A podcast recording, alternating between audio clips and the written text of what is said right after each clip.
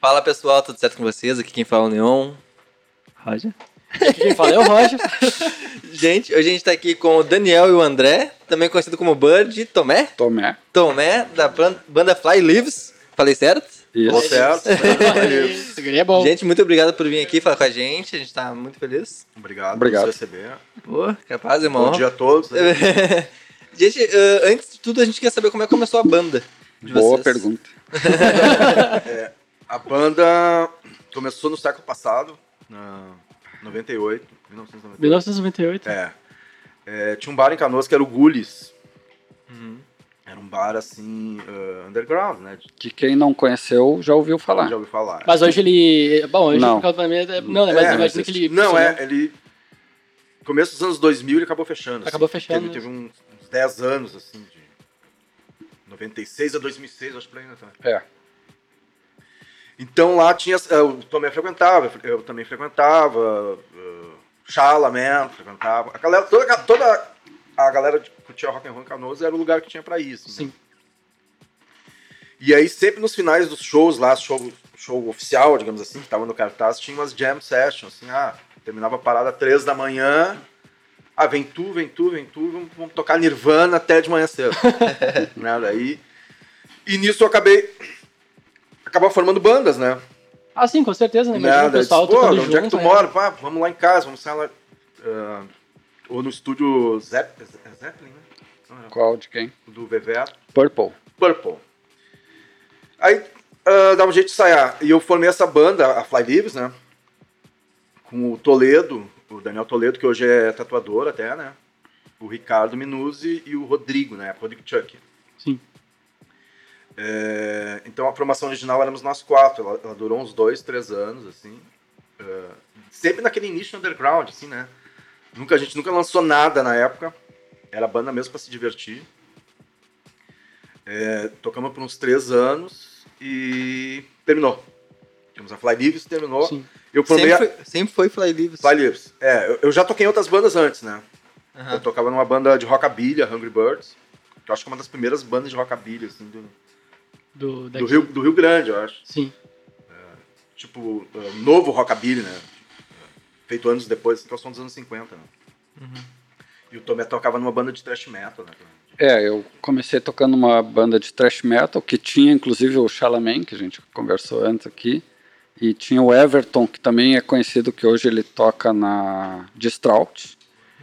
Ah, e sim. tinha o Alessandro Negão também, que tocava bateria, hoje ele não está tocando. Mas aí, depois que eu saí dessa banda do que era de metal, eu toquei numa banda mais rock and roll, mais alternativo, que era a de sempre, que também tinha o Chalaman e o Luciano Rutz. E, e nessa coisa da gente tocar junto, a gente tocou junto nessa época, tinha Fly Lives e a de sempre, e a gente tocou em alguns Fomos lugares né? Alguns juntos. E até aconteceu uma coisa até engraçada, curiosa, que chegou uma, um uma hora que eu saí da, da de sempre e entrei na Fly Lives e o cabeça saiu da É, o Fly da Fly e entrou na de Tocamos sempre. baterias Os Tipo, bateristas trocaram. o, o Ira e os Titãs fizeram isso, né? Ah, o, ba- sim. o batera dos Titãs, o Gavan, Charles Gavan, ele era do Ira. E o batera do Ira foi, pro- foi pros Titãs. Ele era do Ira, foi pros Titãs, e o batera dos Titãs foi pro Ira. Então foi a mesma coisa, a gente trocou figurinha. Sim. Tá, vem pra cá, vai pra lá. Mas como é que chegou nessa conclusão de trocar o baterista de um pro outro? Não, Eu acho que eu saí da banda, acho que eu... É, daí tem- é que nesse meio tempo a Flavius trocou o nome pra The Needles. Por, por uns meses. Por uns foi meses. eu, Shala. Foi um teste ali pra. É, porque eu fiquei com o ranço do nome, fiquei com o ranço da banda, porque. ah, ah, terminou, terminou, né? Sim.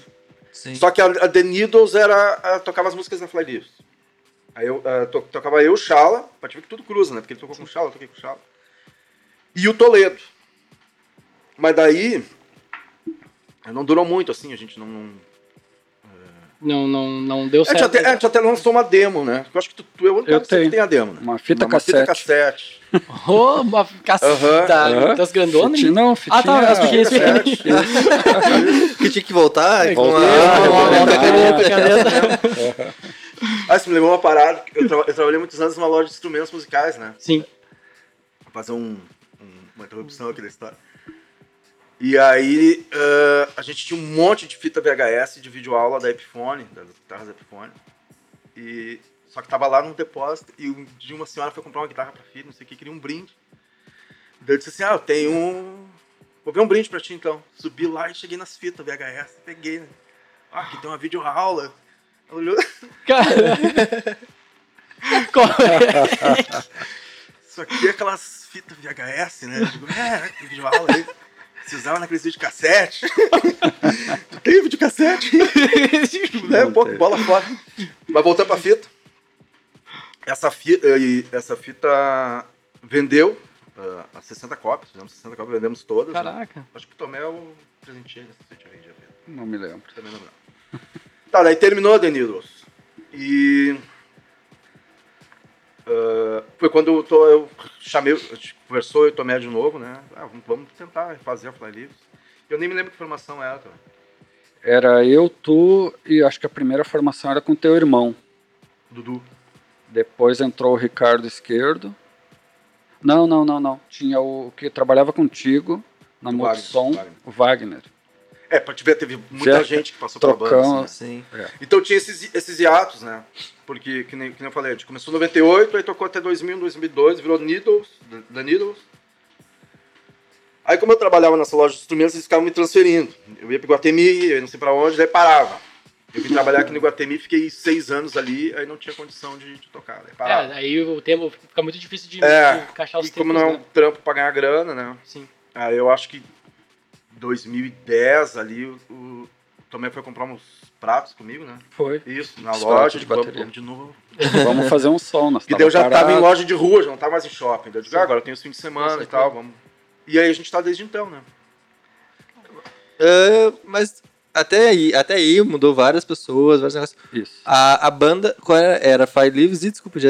Fly Leaves, Depois foi a foi The Needles, Denidos. A Denidos acabou, também era totalmente outro, era, era Fly Leaves. outro grupo. Era outro Outro grupo. Era Ah. eu, Chala e o Toledo. Ah tá, acabou a Fly Lives, Acabou. vo- voltou a Fly Lives com a mesma, com o mesmo grupo, que era Fly Lives, só que outro nome. Não, não, não. Não, Te- é, a- a- ele, ele terminou a Fly Leaves, fez a The Needles, Sim. Tá. que era Fly Leaves, só que outro nome. E aí terminou a The Needles. E aí parou por um tempo. Ficou um tempo parado. trabalhando no shopping. Trabalhando no shopping. Quando eu conversei com o, o Bird pra gente fazer um som, fazer a banda, a gente voltou como Fly Leaves. E a gente até pensou, ah, vamos montar outra banda, né? Ah, já Fly tem Leaves. nome, vamos, vamos de Fly Leaves. Quando foi isso? A volta Isso. 2000. foi quando tu trabalhava na. Multissom da Coronel. 2010. Isso. 2010. É, por aí. 2010. por aí. Cara, e é, a composição das letras é tua? É. E como é que tu, tipo, co- como é que, como é que fazia, assim, pra te pegar e, e criar a letra? Tu, tu tinha alguma, alguma vibe que tu pegava pra começar a escrever? Essa história é boa.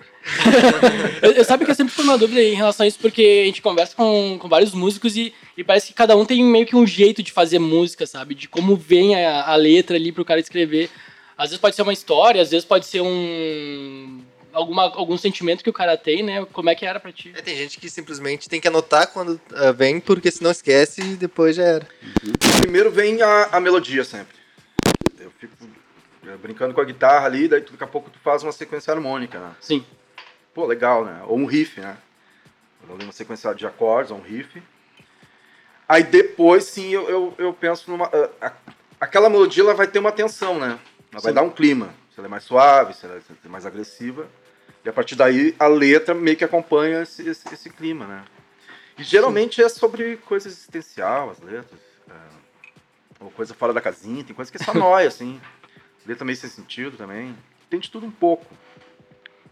E tem a coisa interessante também, que eu acho bom destacar, que o Bird já pensa a letra já em inglês. Já é em inglês, coisa, né? é, É. porque não é aquela coisa de pensar no português, daí fazer uma tradução, até porque fica uma coisa estranha, a gente é, vai, um sabe, né, processo bem. que traduzir o inglês para o português, tanto um como o outro, gera uma coisa es- estranha. É, e também tem o Mas isso a é, é legal, também, né? Que o Bird tem essa capacidade de já pensar na melodia, como que encaixaria aquela pronúncia, aquela coisa em inglês. Então, isso é uma coisa bem É, legal. Bem prontinha. direto. É. Tu, tu estudou inglês? Ou... Eu, sozinho, assim. Só- autodidata inglês de- mesmo. De, segundo grau. e- Mas tem o Renato, que é da Chama Vídeo. Sim. Se vocês conhecem o Renato lá de Canoas, do, do coletivo Bill, né? Que ele é professor de inglês. Então eu, eu faço eu faço a, as letras como ela, né? E mando pra ele dar uma revisada. assim. Uma revisão, não- é, que massa. tem uma revisão. tu não tendo contato com a língua direto, com nativos, assim, é complicado, né? Tem Sim. coisas que, ah, eu quero. ver- Porque nele disse assim, eu, o que vem eu escrevo e sei o que eu tô fazendo. Né? Mas às vezes tem uma dúvida, ah, tipo uma expressão idiomática. Alguma regra É. de gramática. Ou tu não ficar, é, ah, ou tu não ficar preso à gramática, às vezes, né? Porque tem, tem o inglês de rua, né? Ah, sim. Ah, e também tem várias vezes que tu pode, tu pode acabar substituindo uma palavra por outra e manter o sentido, Isso. mas deixar mais harmônica a Isso, própria é. letra, e, né? e o inglês ele é muito é sonoro, assim, muito melódico. Pro nosso som, né? Pro, pro grunge. Nós somos uma banda tem- grunge, é, né? eu ia, eu ia me referir a isso também. Tem aquela coisa da influência de escutar as bandas americanas ou inglesas, né? Sim. Então o cara já tem aquela coisa do inglês na, na cabeça, assim, também, né? Por E essa banda que eu vinha, a, a Hungry Birds, ela era uma banda, de, essa de rockabilly também era em inglês. E não era eu que fazia. Era o, o Danny Beatty que tinha a, a ocupação de compositor da banda, né? Sim. Então eu, com ele, eu acabei ficando assim, ah, o cara faz em inglês, o cara faz em inglês, fazia tudo em inglês, fazia em português nessa época? eu fazia em português. Ele me influenciou. Ele e o Carlos Danilo, né? Que eram os dois compositores, né? Você Eu era baterista da banda, na verdade. chegar a arriscar outro idioma. né? Eu sempre, eu sempre fico pensando nisso também, às vezes, tipo, se não, não vale arriscar um outro idioma, talvez um russo ou alguma coisa assim. Até porque, pô, querendo ou não, aí o cara vai ter que também pegar e estudar, Estudar, pra poder é. ou- É. fazer É, a às vezes letra também, colocar né? uma, uma, uma frase no, no francês, assim. Ah, às vezes, às vezes pra encaixar, né? É. Que nem eu acho que a Michelle, Michelle do- dos Beatles tem uma, uma frase em francês no meio da música. Né? Dá uma, uma pimentada ali. Mas vocês ah, não, não pensam em fazer uma música só em português ou só em outra língua? língua só em inglês? Eu tenho, tenho uma versão de uma música em português. É, Ela é em inglês, é Native Town, e a gente tem a versão. Eu tenho uma versão em português que eu até nunca mostrei pra eles. Viu só? Meu Deus, ele, ele guarda no cofre lá as paradas. acaba descobrindo por aqui ainda, né? Tipo, como assim não tem? Como assim briga, mostrou? não. Só que eu não sei, cara. Pa- eu não consigo. ah, eu não consigo cantar em português. ah, Não vem parece o... que minha voz muda. Ah, o timbre de voz muda. sim. Não. Não, mas faz sentido porque se tu tem já uma ideia de como cantar em inglês, tu vai tentar às vezes mudar pra português e quando vê o teu próprio cérebro fica pensando aí Aham, no muda, muda. em parece, eu, eu- parece que eu sou outra pessoa cantando. Sim. Então eu deixei quieto.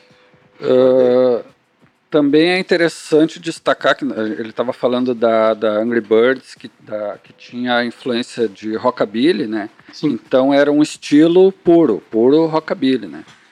Já a, a Fly Leaves, que se criou ali naqueles anos 80, anos 90, que tinha aquela influência do, do grunge, que tava, tinha bandas como Soundgarden, Alice in Chains, o próprio Nirvana, né? Sim. Então já era uma coisa um pouco mais misturada. As, bandas, as próprias bandas grunge tinham diferenças, né? Entre, entre elas, mas a influência foi bem essa, daquela época. Então por isso que até hoje, hoje em dia, se tu pensar assim, bah, mas vocês tocam grunge hoje? Não, mas é que a nossa influência é daquela época, sabe? Até para as com pessoas entender que a gente não não está influenciado por, pelas bandas de hoje. Mas a gente tem uma de- influência de quando a gente começou a tocar, que era dos anos 90, aquele som que uma, umas bandas grunge são um pouco mais pesadas, outras são mais suaves, assim, mas é uma, é uma influência um pouco mais genérica, digamos assim, no, no estilo de som. né? Até por isso que se for escutar as nossas músicas, elas não têm, às vezes elas são diferentes uma da outra, né? Sim. É, umas são mais tranquilas, outras mais pesadas, tem umas Ah, a gente tava conversando sobre isso hoje, é, né? até, até nós mesmos nos surpreendemos com as últimas gravações, as últimas músicas que nós compomos. Elas ficaram mais pesadas, mas foi uma coisa natural. Então tem isso, não tem um estilo bem definido. A gente chama de grunge, mas é, E- é bem variado. A gente tem influência A gente tem influência dos Beatles, dos Beatles, né, Rolling. Stones. Então, mas É, então é, o grunge é só pra rotular. É, Só pra ter um, É, não. uma direçãozinha. Uma direção. Se, se for ver também, se fosse botar um estilo, seria alternativo, mas também alternativo é, uma- Alternativo já é muito amplo, sabe? Então é mais ou menos isso. E como é que vocês ah, se, se veem sendo uma banda underground aqui no Sul?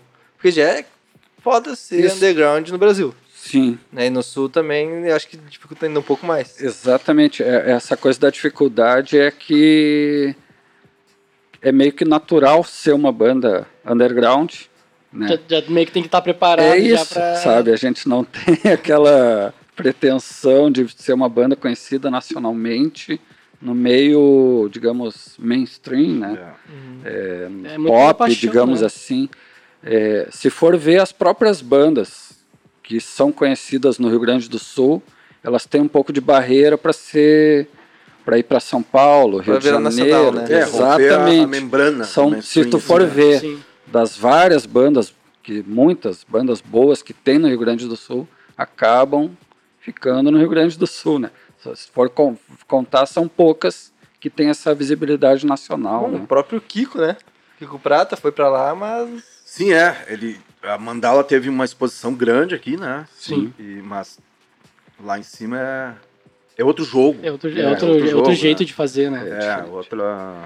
Mas isso também não quer dizer que a gente não sinta orgulho de tocar aqui, de ser Não, do Rio Grande do Sul, de a gente curte essa parada. E, e a gente tem essa satisfação de estar de, de tá no underground.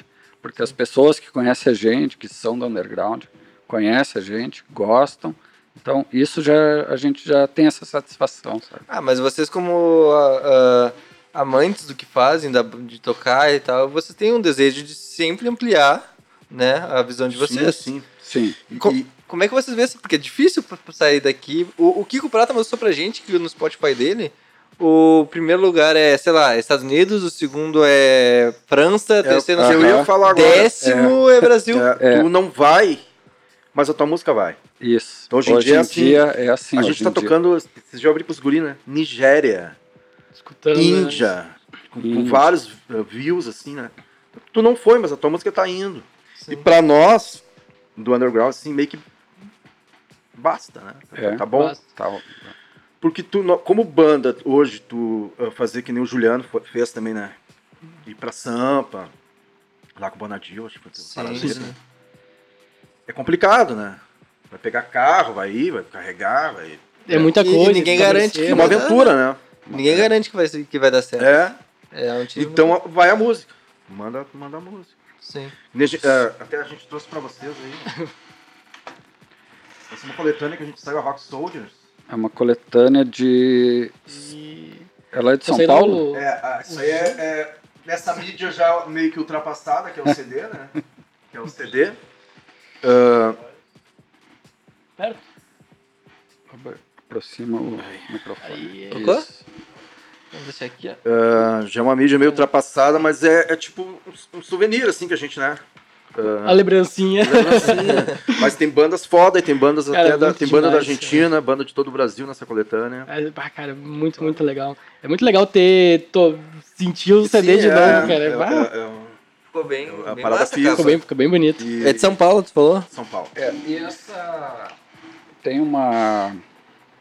A rádio Esmera, que tem dentro aqui. Ah, eu acho que tá fechado. Ah, tá aí, fechado.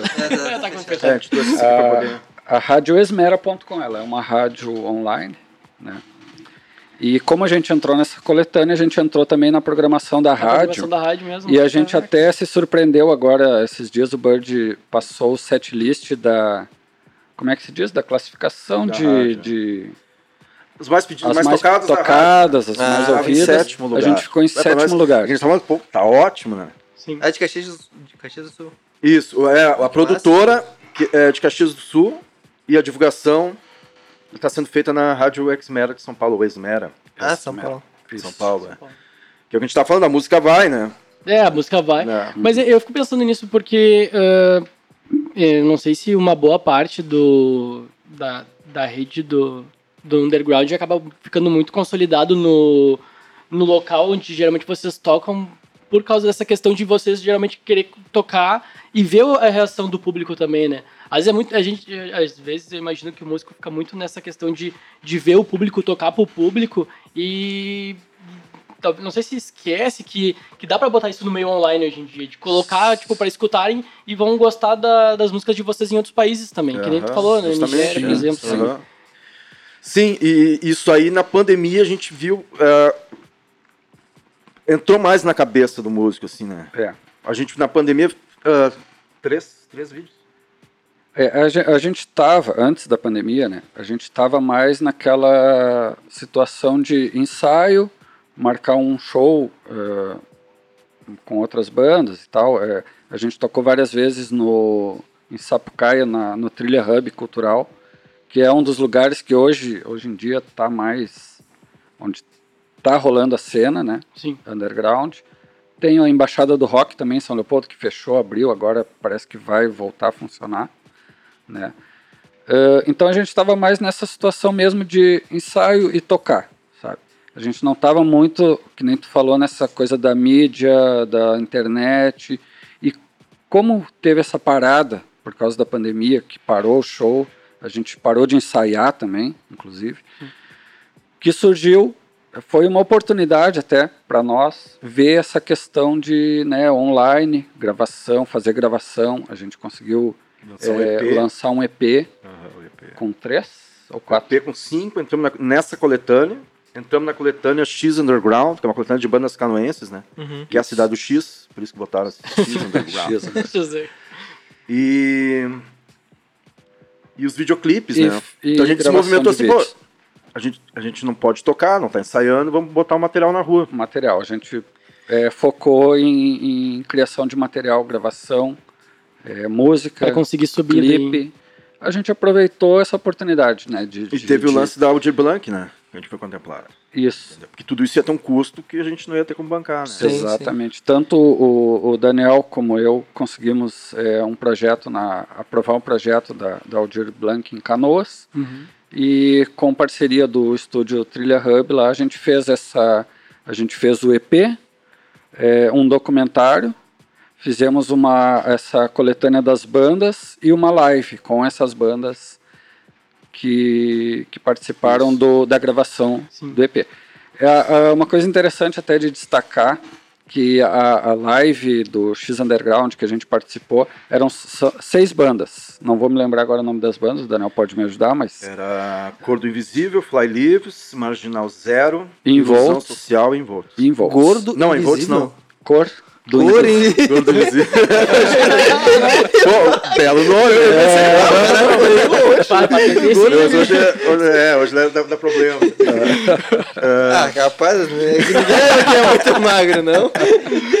Invisível não é isso. É, não, não era Involts. O, o, Cássio da Ah, Involts não. participou. participou com a gente, né? Era Punk participação- Rocks, a banda da- da- das meninas, né? Isso, tá. Punk Rock. Então, é interessante destacar que a, a filmagem, a, a live, né, que foi lançada no YouTube, também nos canais da- do, do Trilha. Hub, ela atingiu, eu, eu acho que eu olhei ontem, ela estava em 2.900 visualizações, É. eu acho que é isso. Então, nós, mas na, foi tipo na primeira semana, acho que em menos de uma semana, teve mais de mil É, e o visualizações. chat bombando, a gente viu que a galera Isso. interagiu Ah, pra é, caramba, assim, né? Então foi Cara, muito legal, legal. a gente ficou surpreso assim e achou muito legal que teve bastante visualização, que muita gente viu. Pra ver como o pessoal sente falta, né? É, É, e é uma parada que vai, depois, voltando shows, vai, vai continuar.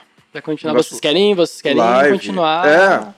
Vai ter show físico e vai ter live. Eu acho que é, é um, um produto a mais. É, vocês acham que o bandas. live vai continuar após a pandemia? Eu acho que sim. eu, Eu eu, acho que sim. ah, Tanto que tem ah, o próprio Chala lá e, o- e o, o Rodrigo, que é o dono do Trilha, eles já têm assim, ah, isso aqui é pra me fazer as lives do estúdio. eles já têm um Já estão com, com, com Ah, ideias tá. preparadas. É, um, Algo mais estúdio, assim. mais Isso, estúdio, Mas, cara, eu não isso. duvido também de, tipo, por exemplo, os bar querer colocar umas câmeras ali enquanto os caras estão tocando pra fazer a live Pra enquanto fazer a tá live. tocando no bar É, também. é que sabe? hoje tem vídeo em si. de- Como é que é o nome daquele. daquele canal que é de estúdio que toca vários famosos? Alguma coisa cola. Poxa. Dos famosos. Ah, é um canal no YouTube que justamente é gravação no estúdio. Ah, sim. Aí. É, Colors, né? Colors. E eu acho que de repente é um formato legal. Que é simplesmente. É que é diferente, é mais cantores do que banda, né? Então ali tem o foco no cantor, o pedestal. O pedestal não, um negocinho que Aham. vai o mic e o cara vai cantando e tal. E é bem legal, porque é bem diferente. É, Eu acho que deve ser. Isso é um outro jeito de de repente ter um ao vivo. É, Diferente, e, e tipo, é, que nem a gente é underground, né? Vai fazer um show na, na, na região metropolitana lá. Tá, vai uma turma ali. Sim. De repente, aqu- aquele ah, o pessoal vai estar no, no, no bar assistindo, mas também vai estar sendo transmitido. Isso. Ah, sim. É, Entendeu? eu acho que é legal isso, não dá Até pra porque tem um de limite, perder, né? Isso. De ir pra assistir. Isso, e vai ter gente assistindo, gente, ou gente de outras cidades De que não outras. podem ir, vão, vão estar assistindo ao vivo também. de Sim, outros sim. vai atingir pessoas que não não que nem que nem tu falou, né? Tipo assim, pode atingir pessoas que estão em outros estados, no outro, até em outro, outros É, e é- países. e é um né? negócio que não tem o porquê não fazer, sabe? Porque é, É. um- é um a mais, é um a mais É, pro, manter. pra tua. É, manter. Parando pra pensar que é, as pessoas que estão vendo vão compartilhar na hora do no, no momento do show. Sim. E tendo o compartilhamento, vai até onde chega as redes da pessoa também, Isso. né? Sim, sim, Então, é, realmente, é um, um, um a mais. Vocês já tocaram fora do, do Rio Grande do Sul? Fora Não. da... Não? Não, sempre.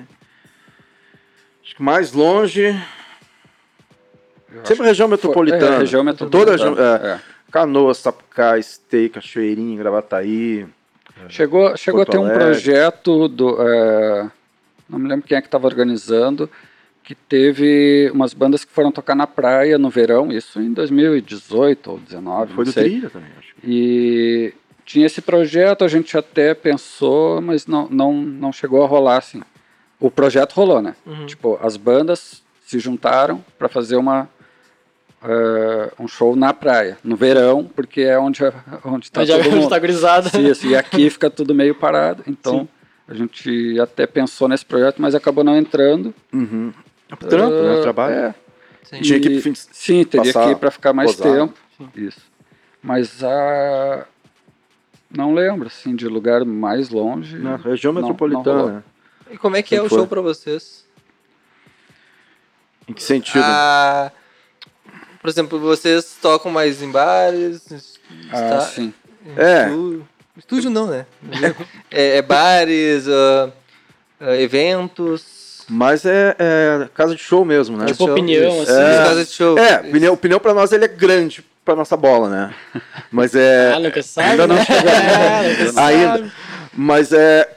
Seriam esses, essas casas. O, o Trilha, o próprio Trilha, que é um estúdio, também é um bar, É né? um bar. Sim, O, a gente O tocou Signos Pub, a gente tocou no muito no Signos Signos. Pub, que fechou agora, né, por causa da pandemia. É, não sei se vai voltar a abrir, mas ali a gente tocou bastante, que é aqui em Porto É, Alegre. O Mutantes, que é um, é um clube de, de- de motociclista, né? Mutantes. Fica perto da, da estação Farrapos. É, Ali também várias. E, e show externo que a gente fez foi na, na praça do de esteio da Rock na Praça. Rock na Praça, que é um show grande lá, é bem tradicional, assim. Menos uma vez por ano, com várias bandas. Inclusive, tocaram bandas bem conhecidas. Sim, sim, Cartolas. Cartolas. e- Identidade. esses- Foi- É, é um show na praça de Esteio, né? Sim.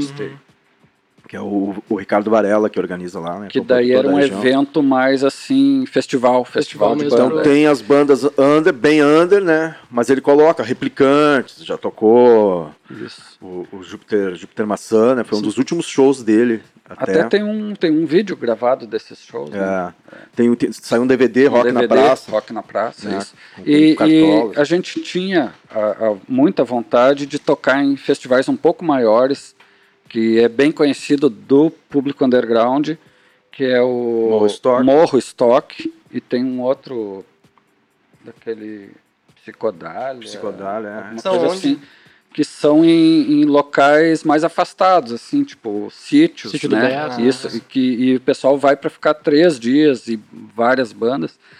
Porém, na época, nessa época que a gente tinha essa vontade de fazer isso, a gente não tinha ainda um material, porque precisava apresentar esse material gravado e coisa para fazer essa inscrição. Tem e tipo um tal. portfólio antes de... Isso, exatamente. Então a gente ainda não tinha isso preparado, a gente acabou não participando, mas a gente tem essa vontade, de fazer. assim Ah, que voltar, que a coisa estiver rolando, a gente fazer esses festivais um pouco maiores, de, de mais dias, de mais bandas também, que é muito legal. Pode, pode. Eu, eu ia perguntar, na verdade, sobre o, como, como, o que vocês sentiram no primeiro show de vocês juntos. Eu e ele na É. mesma banda. É, Eu nem me lembro como é, quando é que foi. E o primeiro show de vocês também. é o primeiro show. Porque Ca- é a primeira vez que tu vai tocar pra alguém em público. Meu primeiro show foi numa festa de aniversário. Meu primeiro show ah, nem era banda, assim, era. Eu, eu tinha cruzada que eu conhecia ali da, da Harmonia, do bairro Harmonia em Canoas. Sim. Aí um cara sabia que a gente ensaiava na garagem lá, e que, seria, que viria a ser a Hungry Birds, mas ainda não era Hungry Birds. Aham. Mas é- já éramos eu, Daniel e Danilo, esse. Que eu citei Não antes, era né? dupla sertaneja, Daniel. É, eu, eu sou Daniel, né? Era Daniel. Daniel e Danilo. Que mudança de gênero, hein? Aí, cara, eu me lembro, daí tá, vamos, aí fomos pra casa de- desse cara assim, ah, vamos fazer, eu tô de aniversário, leva tudo lá pra cá. Ele, e o cara a gente mal conhecia, era um vizinho, só que ele viu que tava ensaiando na garagem ali, naquela barulheira. Ele, Hoje dessa gurizada. sonzeira. né? Digo, opa, e, e ali garrafão de vinho, todo mundo já meio louco. Tô de aniversário hoje, não quero levar essas paradas lá Caralho, pra casa. no dia. Aham. E eu digo, tá, onde é que é? Não, ali, pá, tá, tá, vamos, né? Fomos lá, nós paleteando na rua, bateria, caixa da Fran, Caraca. os microfones da, da Lesson, assim, tudo coisinha simplesinha, né? Tá, daí montamos.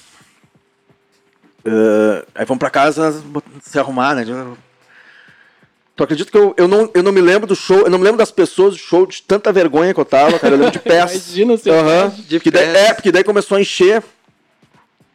O cara convidou muita gente pro aniversário dele. E disse, vai ter banda. Aí eu pensei assim, eles acham que nós somos profissional, vão começar a pedir música, eu não sei tocar. né? Porque a gente tocava ali Ramones, os, os, os rockabilly antigos. E realmente começou a entrar gente, ah, toca não sei o quê, vocês vão tocar Legião. vocês não- Caraca, eu tava fazendo exigência. Aham. Aí, aí eu me lembro que o, o Dan- o Daniel, ele sabia mais, assim, e tinha o Clóvis também, que era um outro cara lá. Eu baixava a minha guitarra na hora da... da- da- Ah, vou tocar Legião, vamos. Eu... Ficava só a guitarra dele. E eu tá ali me fazendo, né? Tô tocando. Aí ó, se, a música, se eu soubesse a música, eu levantava o volume da guitarra, né? Mas esse foi meu primeiro show. Tá, mas nessa época tu não era o cantor ainda. Não, não, não. Eu, eu cantava muito mal até. Eu fazia aula com a dona Delfina em Canoas, de violão, ela não podia ouvir a minha voz, cara. Cara, Ela disse assim, "Dan- Danielzinho, tu canta muito mal. cara, é sincera, né? Aham. Aí eu bati o violão e ela disse, não canta. Toca aí. Dó, ré, não sei o quê.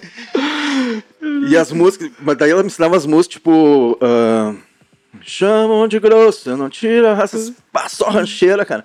E eu tinha que estudar aquilo em casa, tinha vergonha.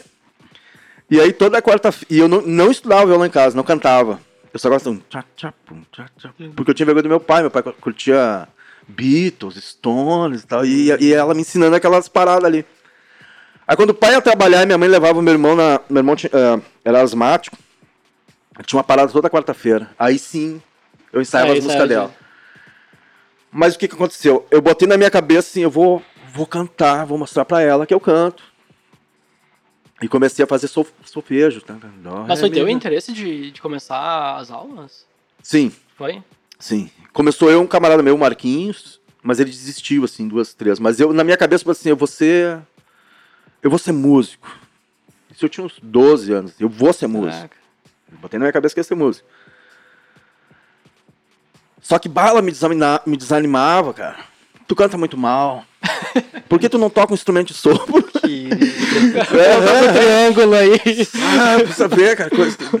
Mas daí eu disse, não, agora é que eu vou. Bah, se não fosse, tipo, de certa maneira aquilo me.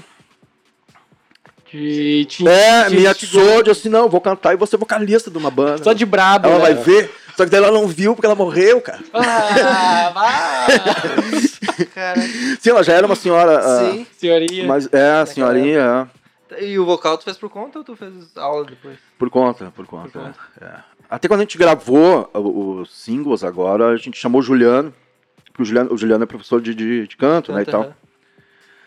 Pra ele dar umas técnicas, assim, né, de respiração. Na verdade, quando a gente grava, os três cantam. O Gabriel faz os... eh, tem o baixista, que a gente até nem citou ele até agora, né? Nós somos um trio, né? O Gabriel, ele é baixista. Ele canta também, ele faz o backing vocal, né? E o Tomé também botou backing vocal. E o Juliano foi lá organizar a... Não, tu assim, tu assado. Aí levou uma garrafinha com uma mangueira lá. Sobe isso daí. Agora faz uma sirene. Uh, Só coisa- pra, é, pra treinar mesmo. Coisa que eu nunca fiz, assim, né? Caraca. Tu vê, foi fazer isso agora, um ano atrás. Um ano atrás, é. vocal. Então, e esses anos todos mudou cantando. muito pra ti. Sim, pra gravar. Ao vivo é foda porque eu encho a cara antes e entro de qualquer E jeito. pronto. Olha o feeling. É. Falar nisso, tem uma selva aí. Aí, Pega ali. aí Ah, traz uma pra mim também. Eu já terminou meu café? mas ah, Não, acho que tem lá no... Ah, tem que botar no Vai congelador. botando no congelador. Valeu. aí, mas pra gravação, tanto que ele foi nos três primeiros singles. E quando a gente foi gravar o EP, né, agora também, a gente já, Já tinha essa. tipo assim, obrigado. hein?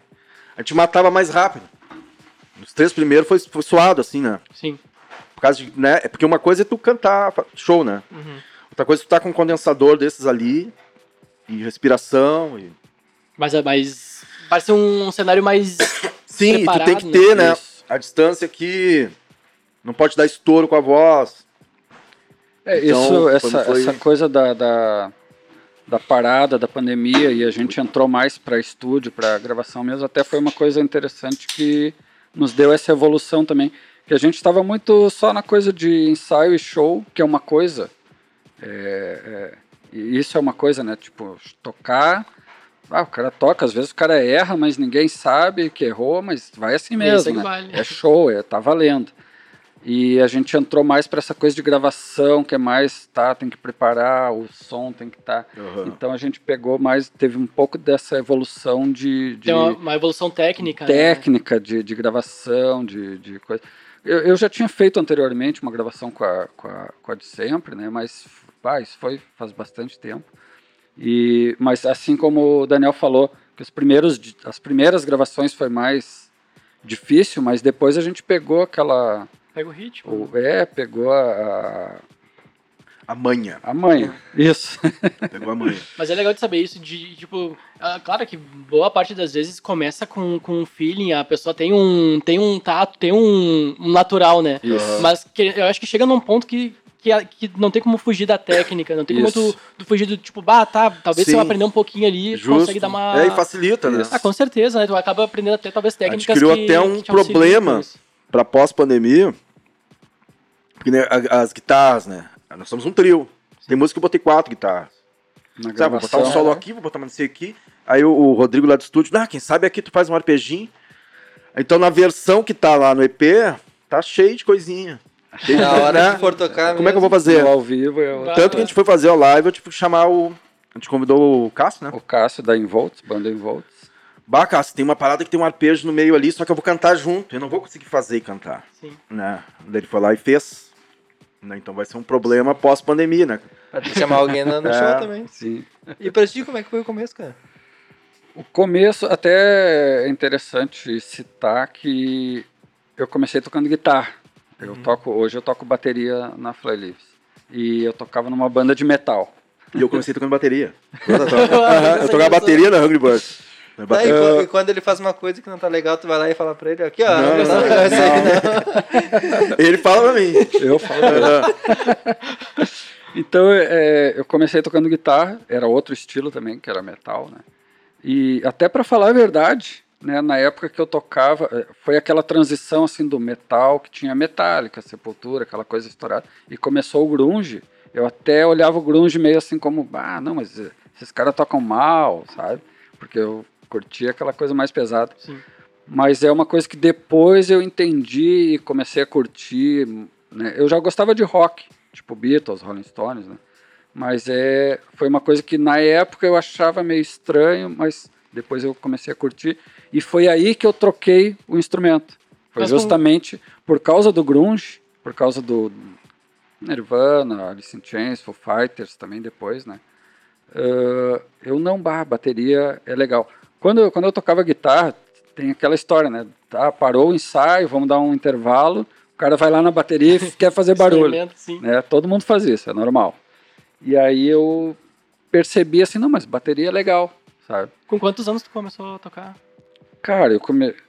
Ah, tipo, ap- aprender, querer tocar. É, aprender foi novo, assim, 12, 13 anos eu já tinha um violão, já tocava pop, assim, no violão. Aquela coisa, hoje em dia talvez ninguém saiba, que antigamente tu ia na banca de revista, comprava uma revistinha Ah, que tinha você falou, cifras, tinha cifras, as músicas popular ali, tu pegava e tocava no violão.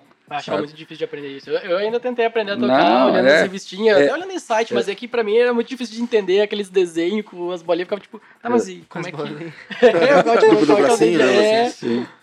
É, mas era por ali, né? Mas é, exatamente, é uma época que tu tinha que aprender sozinho, que nem o Bird falou, não, não tinha muita. Depois de um tempo, assim, mais idade, talvez 16 ou 17, eu até fiz aula de Uhum. violão mesmo, né?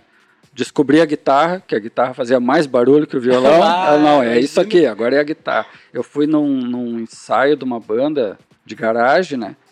Eu já tinha visto uma banda também tocar perto da minha casa e disse, pá, isso é legal, eu quero ser músico.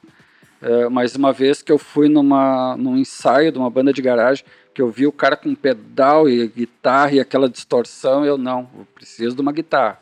E aí fui atrás da guitarra, aprendi a tocar e aí foi que eu surgiu a oportunidade de entrar na banda, né, na Slaker. Eu não sei se eu citei o nome antes, a banda Slaker de metal. Acho que não tinha estado. É. Daí, eh, mas aí teve essa transição. Depois do, do, do metal, eu passei para para bateria, que Tu viu que foi fazia mais barulho? mais barulho. O negócio é fazer barulho. Não, eu bate- e bateria, Daí- vocês tiveram aula de, de bateria? Ou... É que eu, eu, Eu- fico imaginando isso porque eu não consigo imaginar como é que seria uma aula de bateria. Então, a, a bateria ela é uma coisa que não é tanto. É um pouco diferente do instrumento guitarra, que guitarra tu aprende notas, posições, né? A bateria tu pega a, bate, a baqueta e bate. Que bate. Ah, e, e a coordenação também, né? Aí é Ah, que tá. A bateria é a coordenação, é tu tem o tempo, o ritmo e é, é isso que tu tem que treinar. Esse né? ano que eu descobri que, que a bateria tem. o- Tu usa os pés pra, pra bater nos Pé, baixos ali. isso. E tem, tipo, tu- além de usar as mãos, tu tem que estar batendo os Né? pés ao mesmo tempo. Eu- Exato. O Roger achava mão. que os caras no, no, no show do- da bateria estavam batendo o pé porque tava curtindo a música. né? É, é verdade. Eu achava que era. Depois que eu descobri isso, eu fiquei tipo, caraca, meu, tu tem. Tu, bah, eu não consigo imaginar a E eu tocava bateria em pé cara. ainda. Em pé? Em Como pé, é que tu batia? A bateria era alta? Não, eu usava só o. Porque tem uma banda, uh, Stray Cats, que é uma banda de rockabilly também. Uh, e o cara tocava em pé. Então ele usava só o bumbo, bumbo, a caixa e dois pratinhos. Então era isso que eu, era isso que eu usava, né? Era É, questão foi de estilo. estileiro. Mas igual, uh, não deixa de ser difícil, porque na hora de tu fazer um rolo, tu tem que fechar ele todo na caixa. Porque tu não tem as outras peças. Né? Tu, tu, tu, tu, né? Que te dá um... Era tudo aqui, então aquilo tinha que soar legal, assim. Então, minha experiência de bateria, eu nunca toquei bateria sentado. Às vezes eu também saio da bateria, eu sento, assim. pra ver como é que é. É. Na época eu tocava em pé. Que, cara, Aí eu também tava falando da né? Slaker, que é uma banda de trash, né? Que a gente ter tocado junto. Uma vez a gente tocou num clube, numa piscina. Na- no verão, numa, num clube. Num clube de. aberto, é, era o assim. clube Grêmio Niterói de Canoas. Aí tava ah, um monte de senhorinha, gente na piscina lá, tudo de roupa de banho. Tá, a gente tocou a Hungry Boys Jeffersonzinho, né? Elvis Presley, tal, tal, tal. Daqui a pouco. Uma ba- Vagas, tinha que tava se bronzeando que isso? é, é até uma barulheira num clube, numa No piscina clube, que não tinha nada a ver. Garçomzinho. Uma tranquilidadezinha tocando o Elvis Presley pra mudar. Aham. Isso aí é loucura. Você Não, é, é- nunca mais convidado, né? Até, não, até interessante. até interessante falar isso, que, que foi uma época, né, principalmente em Canoas, talvez Porto Alegre não tenha rolado isso. Até tem o documentário Canoas is not poor, Ah, esse aqui. né, que é Tá bem interessante ver. assistir. Por isso Canoas. Ela não é. Canoas. É, This, é, This is Canoas, not Poa. Não, não querendo, Sim, sim. É. né? É só uma por- guerra de Canoas e Porto Alegre. Não. Mas é, é. só pra, é para mostrar que Canoas teve uma cena é, Separado. separada. E, e- e esse documentário é muito bom porque ele pega a cena desde os anos 70, eu acho. 70, é. E, É, e- ele é focado não tanto assim em ba- nas bandas, história das bandas, Sim, mas nos da- locais. Nos locais de, Isso. de O Canoas Grêmio. Niterói, aí tinha um X que era Matinata, Isso, né? E era esse ponto que eu queria chegar, que antigamente não tinha um lugar para tocar. Então as bandas tinham que ir atrás, chegar num lugar e dizer, ó, a gente tem uma banda, a gente quer tocar aí, fazer um show, a gente traz o equipamento e tal. Aí a pessoa, tá, mas que música é? Não, música legal. Tá. música legal, música legal, lá momento. era É. uma barulheira. Então era isso, a gente tinha que ir num X lá, que não tinha instrumento, não tinha aparelhagem, Tinha não tinha nada, mesmo. e dizer, ó, vamos fazer, Dá pra uma fazer um, música som, aí. um som aí Tá, e tal. tá. Vai, vai, Você chegar no dia o cara se apavorava, Então né, cara? foi bem complicado no início, né? da- Uma vez a, a- Mas- essa Hungry Birds a gente tocou numa uma quermesse, coisa de igreja, assim. Antes de, de chegar, eu só ia perguntar onde eu consigo assistir esse documentário. Tá YouTube. No, no YouTube? No YouTube? Aham. Acho que tá com Beleza. mais de 10 mil visualizações, assim. Tá, tá, tá legal, bem- assim, tá bombado. Bem legal. E, A Kermesse. e ele pegou, ele, ele retratou bem, assim, né? Porque tem, tem a Prisma Discos lá também em Canoas, Sim, é que é uma, uma loja de discos, de, de- de- que era um ponto de encontro, então... É, tá tipo é um, é um documentário assim bem geográfico assim ah galera da Rio Branco galera da Niterói como funcionava tudo né esses anos todos desde a década de 70 até Uhum. agora né Isso. Mas eu ia falar da Quermesse, ah, negócio de assustar, né? a gente foi tocar numa igreja também, essa Hungry Birds, né? E tá. Cheio de, de, de beata, de senhorinha lá também. E o Danilo, esse, o nosso baixista, ele tocava com aqueles rabecão, né? Sim. Era bem, eu tocava em pé, a banda chamava atenção por causa disso. Porque tinha o rabecão dos anos 50, eu tocava em pé, que nem o cara do, do Stray Cats e tal. E no meio da história lá, porque para de tocar, né?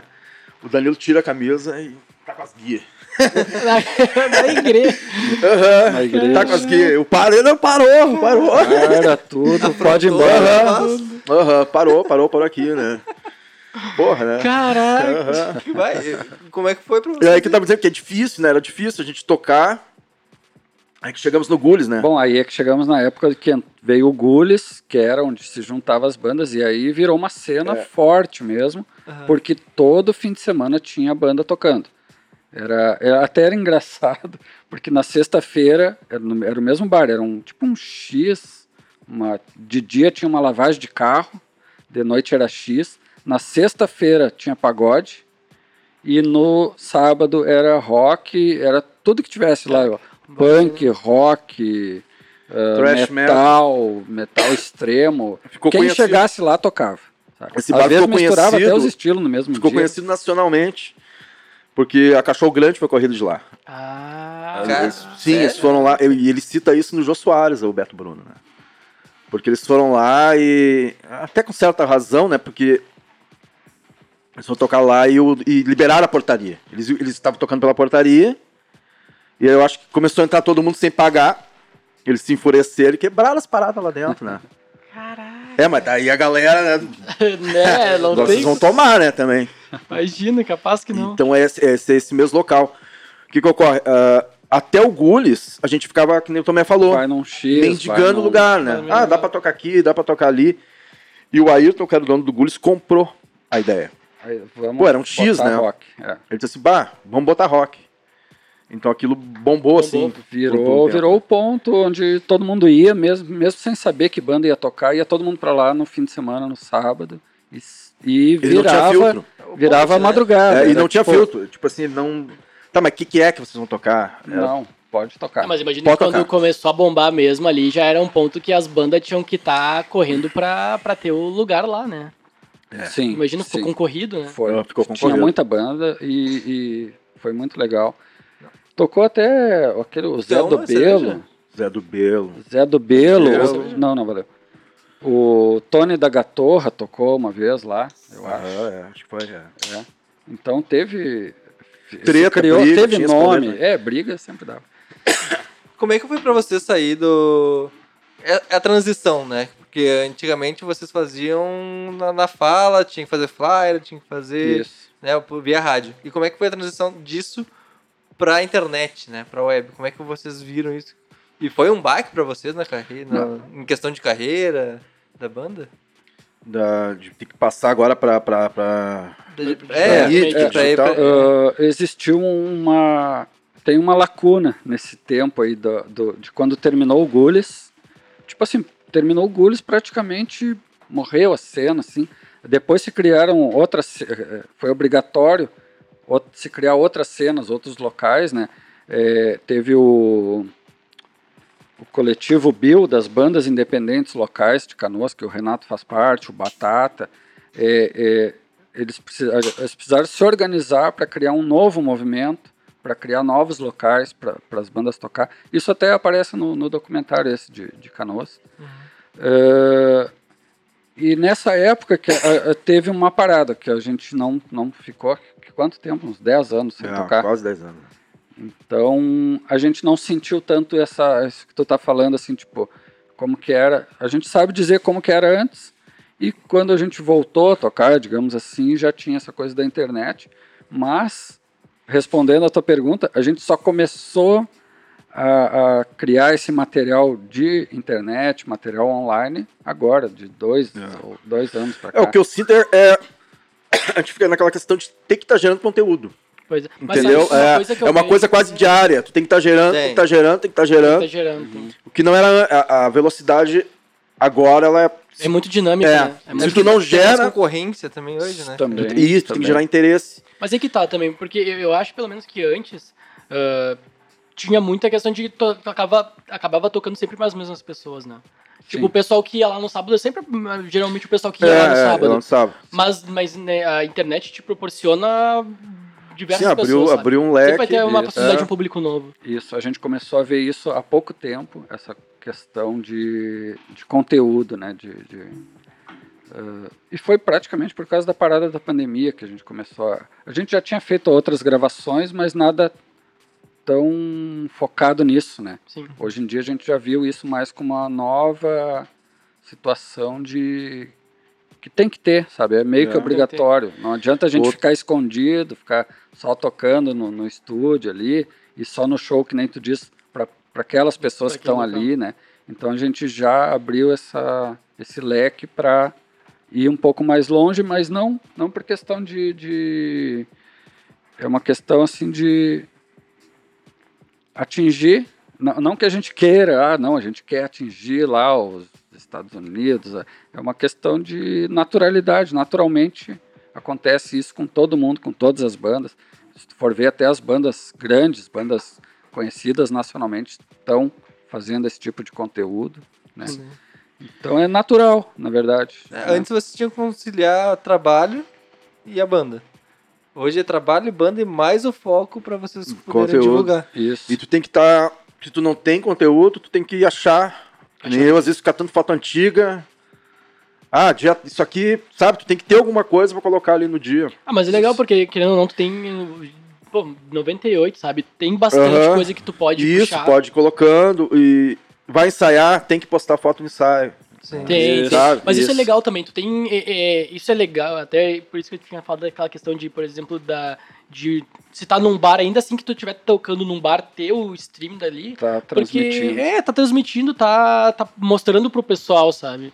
É que ele falou também do estúdio, mostrar pro, pro, pro teus fãs que tu tá tocando no estúdio. Sim, isso tá dá, ensaiando, dá é. familiaridade com, com a banda. Que nem a, a gente tava fazendo o videoclipe, né? Que vai- ainda vai ser editado. tá? Mas tu já posta, ó. Olha que tá novidade, saindo. ó. novidades. é, né? tá. né? Tem que estar Breve. sempre. né? É, a- as, as redes têm a questão que quanto mais tu postar, mais chance de chegar a mais pessoas, né? Então tu- vocês têm, a gente tem meio que a obrigação de ter essa. eh, não é mania, né? Mas o costume Costume. de ficar publicando. E aí, por exemplo, o Instagram. O Instagram tem que fazer um post, daí no outro dia tem que fazer um Reels, no outro dia tem que fazer o IGTV. São tipos Sim. diferentes de Aham. apresentar o trabalho. Porque quanto mais tu fazer isso, mais eles vão mandar pro teu público. Só que daí tu tem o teu trabalho que te consome 10 horas do teu dia, tu tem que ensaiar com a banda que te consome duas horas, duas horas e meia, e daí tu tem que parar, ver o que tu fez durante a, a tua gravação, pra daí postar. Cara, eu acho que isso é, querendo ou não, tu precisa de uma pessoa a mais, ou isso, mas como a gente tá, tipo, no começo, quando a gente tá fazendo isso, nos complica ao ponto de. Ah, eu tô cansado, vou deixar pra amanhã. E aí a gente vai sempre postergando, Isso. né? E como é que é pra vocês? Porque E vocês devem começar o dia trabalhando, de noite já estão cansados, não vão querer ficar pensando nas redes É, sociais, publicando. Tem que achar um momento no dia ali. É. Geralmente É, Pode falar. é eu que faço, né, no, no- no Instagram. E é o, esse- o fenômeno do desinteresse mesmo. Se tu ratear três dias ali, tu vai ver que começa a diminuir. diminuir a Aham, quantidade de isso. visualização. Seguidor até. É, é, só Tipo, a página tá parada, é, tirei. Até. Tu E uma tá semana as pessoas já pensam que parou. Aham. Pensa que parou. Ah, esse aqui já era. É, isso que tu estava falando, assim, tipo, talvez até seria te- interessante ter uma terceira pessoa, digamos, fora da banda, É, que focada nisso. focada nisso, porque, como tu falou, é um, é um trabalho diário, é um trabalho que tu não pode parar, tu tem que... Então é não dá uma pra postar questão de qualquer coisa. não dá, né? tem que ter um filtro. Assim, tem- quando tá E- o, o entendimento da própria ferramenta, porque, tipo, a gente quando começou a Exato, parar pra exato. sentar, entender como é que funciona o Instagram, porra, o Rios, eu nem sabia que Rios existia, tá ligado? eu fiquei tipo, o que que é isso? E daí mais É que é relativa- relativamente novo, né? Exato, isso que tu falou é, é muito importante. Tipo, por exemplo, a gente está focado em tocar, ensaiar, fazer a música e tal. Aí só que agora a gente tem uma outra preocupação, tá? O que, que a gente vai postar, como que vai postar, como que funciona. como que a funciona, pois é. Então, até por isso, Além de tocar, tem que se preocupar em como tá gravando. como que tá é, fazendo. Então, é até é uma coisa da gente pensar até mais para frente de ter uma pessoa para isso, né? Para as mídias É. sociais, uma pessoa que não não vai que vai estar envolvida com a banda, tá mas que vai vai ter isso, vai, vai ter É, que a, fazer gente, isso. a gente até assinou com, com trilha, né? A gente assinou um, Com um trilha selo digital. trilha digital. A gente faz parte agora do, do selo, E- né?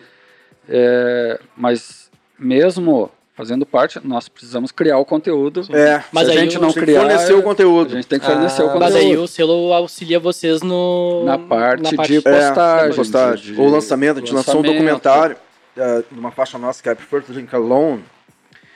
Então, uh, todo o processo de gravação dessa faixa foi registrado. Sim. Aí o pessoal do Trilha lá, que é o Rodrigo e o, o Pedro, editaram e, e pô, aqui tem bom material que fazia, que era parte dessa Lei Aldir Blanc, né? A gente conseguiu, a gente botou esse projeto que é até um documentário. Sim. Então eles editaram e é lançado no canal deles. Então, a gente até tem o nosso canal o, o, da Flyers oficial, né? Mas ah, como a gente está linkado com o selo agora, então a gente sempre, sempre sai primeiro na, No selo. no selo, né? Então eles cuidaram, o Ender ele cuidou de. ele conseguiu matéria no Correio do Povo. A assessoria de imprensa, né? É, fez assessoria de imprensa, assim, né? Sim. Eu- Por um tempo, mas ainda vinculado ao projeto. Então, é, é, de todo o projeto. É, porque estava dentro do projeto a divulgação, né? Mas de agora em diante a gente tem que parar, né? Porque a gente tem que gerar conteúdo. Como a gente não está ensaiando, Fica difícil. É. fica difícil. Fica difícil a gente se encont- os três estarem juntos no mesmo ambiente. Eu acho que faz um bom tempo. Faz, bah. Então, eu fico, por isso que eu fico catando o arquivo antigo. Ah, vamos botar esse aqui. Ah, esse aqui Pra não lá. deixar parado. É, Parar. É, a gente parado. cuida, eu cuido do Instagram, o Roger do Face. Aí às vezes o Davi manda lá, cadê a publicação no Face? Eu, ah, isso aqui tá errado. É, a gente tem que ter um controle. né? tem que ter uma. E também tem que ter um pouco dessa divisão, assim, um fazer uma coisa, outro fazer outra. É, se porque deixar só pra todo um, o cara fica fica muita coisa. É. É E até porque, É. querendo ou não, todo mundo ali tem, tem, o, tem às vezes, o próprio, o próprio trabalho, porque é, di- é difícil de, no início, tu conseguir gerar uma. gerar um, um financeiro de, Aham. assim, é. com um projeto tão inicial. Sim. Aí é questão Até- da paciência. De, Até deixar todo mundo saber que a banda underground não ganha dinheiro. Não. A banda faz porque gosta, a banda toca amor. porque gosta. É. Então a gente pode dizer que é um podcast É, é tipo underground. assim, a, a Podcast nossa, underground. a nossa satisfação é ver as pessoas gostando, curtindo. E É, a gente vamos- botou essas músicas, os três primeiros singles, eles saíram pela hum, One RPM, né? Uhum. RPM. Cara, acho que não chegou em um dólar ainda. Alguns centavos. É, é, porque é, cada streaming ali é um, é um centavo. Então, É, tipo, não dá dinheiro. Sim. Né? A gente pagou lá 500 conto cada música, sei lá eu. Isso. Então tu investe, eh, E a É. espera daí. né? espera, espera. Então É, não, não, não, não, tu não vai ter o retorno financeiro. Tu- o retorno é tu saber que carinha do É, norte, gostou, nordeste, alguém do fez pai um comentário. ouviu, comentou. Isso. É, mas Né? é aquela coisa também, né? Imagina se sair um hit gigantesco É. lá, essas daí vão em cascata. Sim, é Claro, isso, é uma claro. aposta. Isso.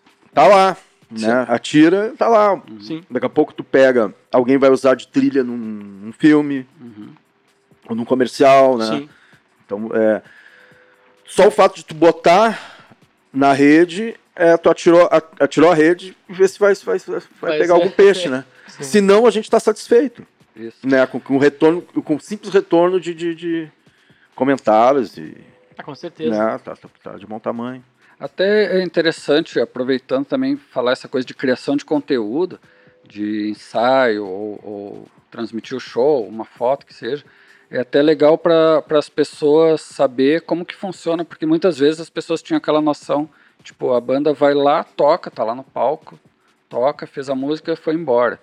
e, e as- muitas vezes não vê o que, que rola por trás, assim, tipo, todo o trabalho que, que a gente tem de, né, pegar um dia, ir lá no estúdio, ensaiar, ficar duas, três horas no estúdio ensaiando, trocando mensagens, ah, o que, que nós vamos fazer e tal. Então é é interessante essa geração de conteúdo para as pessoas ter essa noção que a banda não é só subir no palco e tocar. Tem muita é. coisa por trás. Sai- E inclusive no, no documentário que foi feito no, no Trilha, é, foi até para mostrar isso, a- como que foi feita a gravação.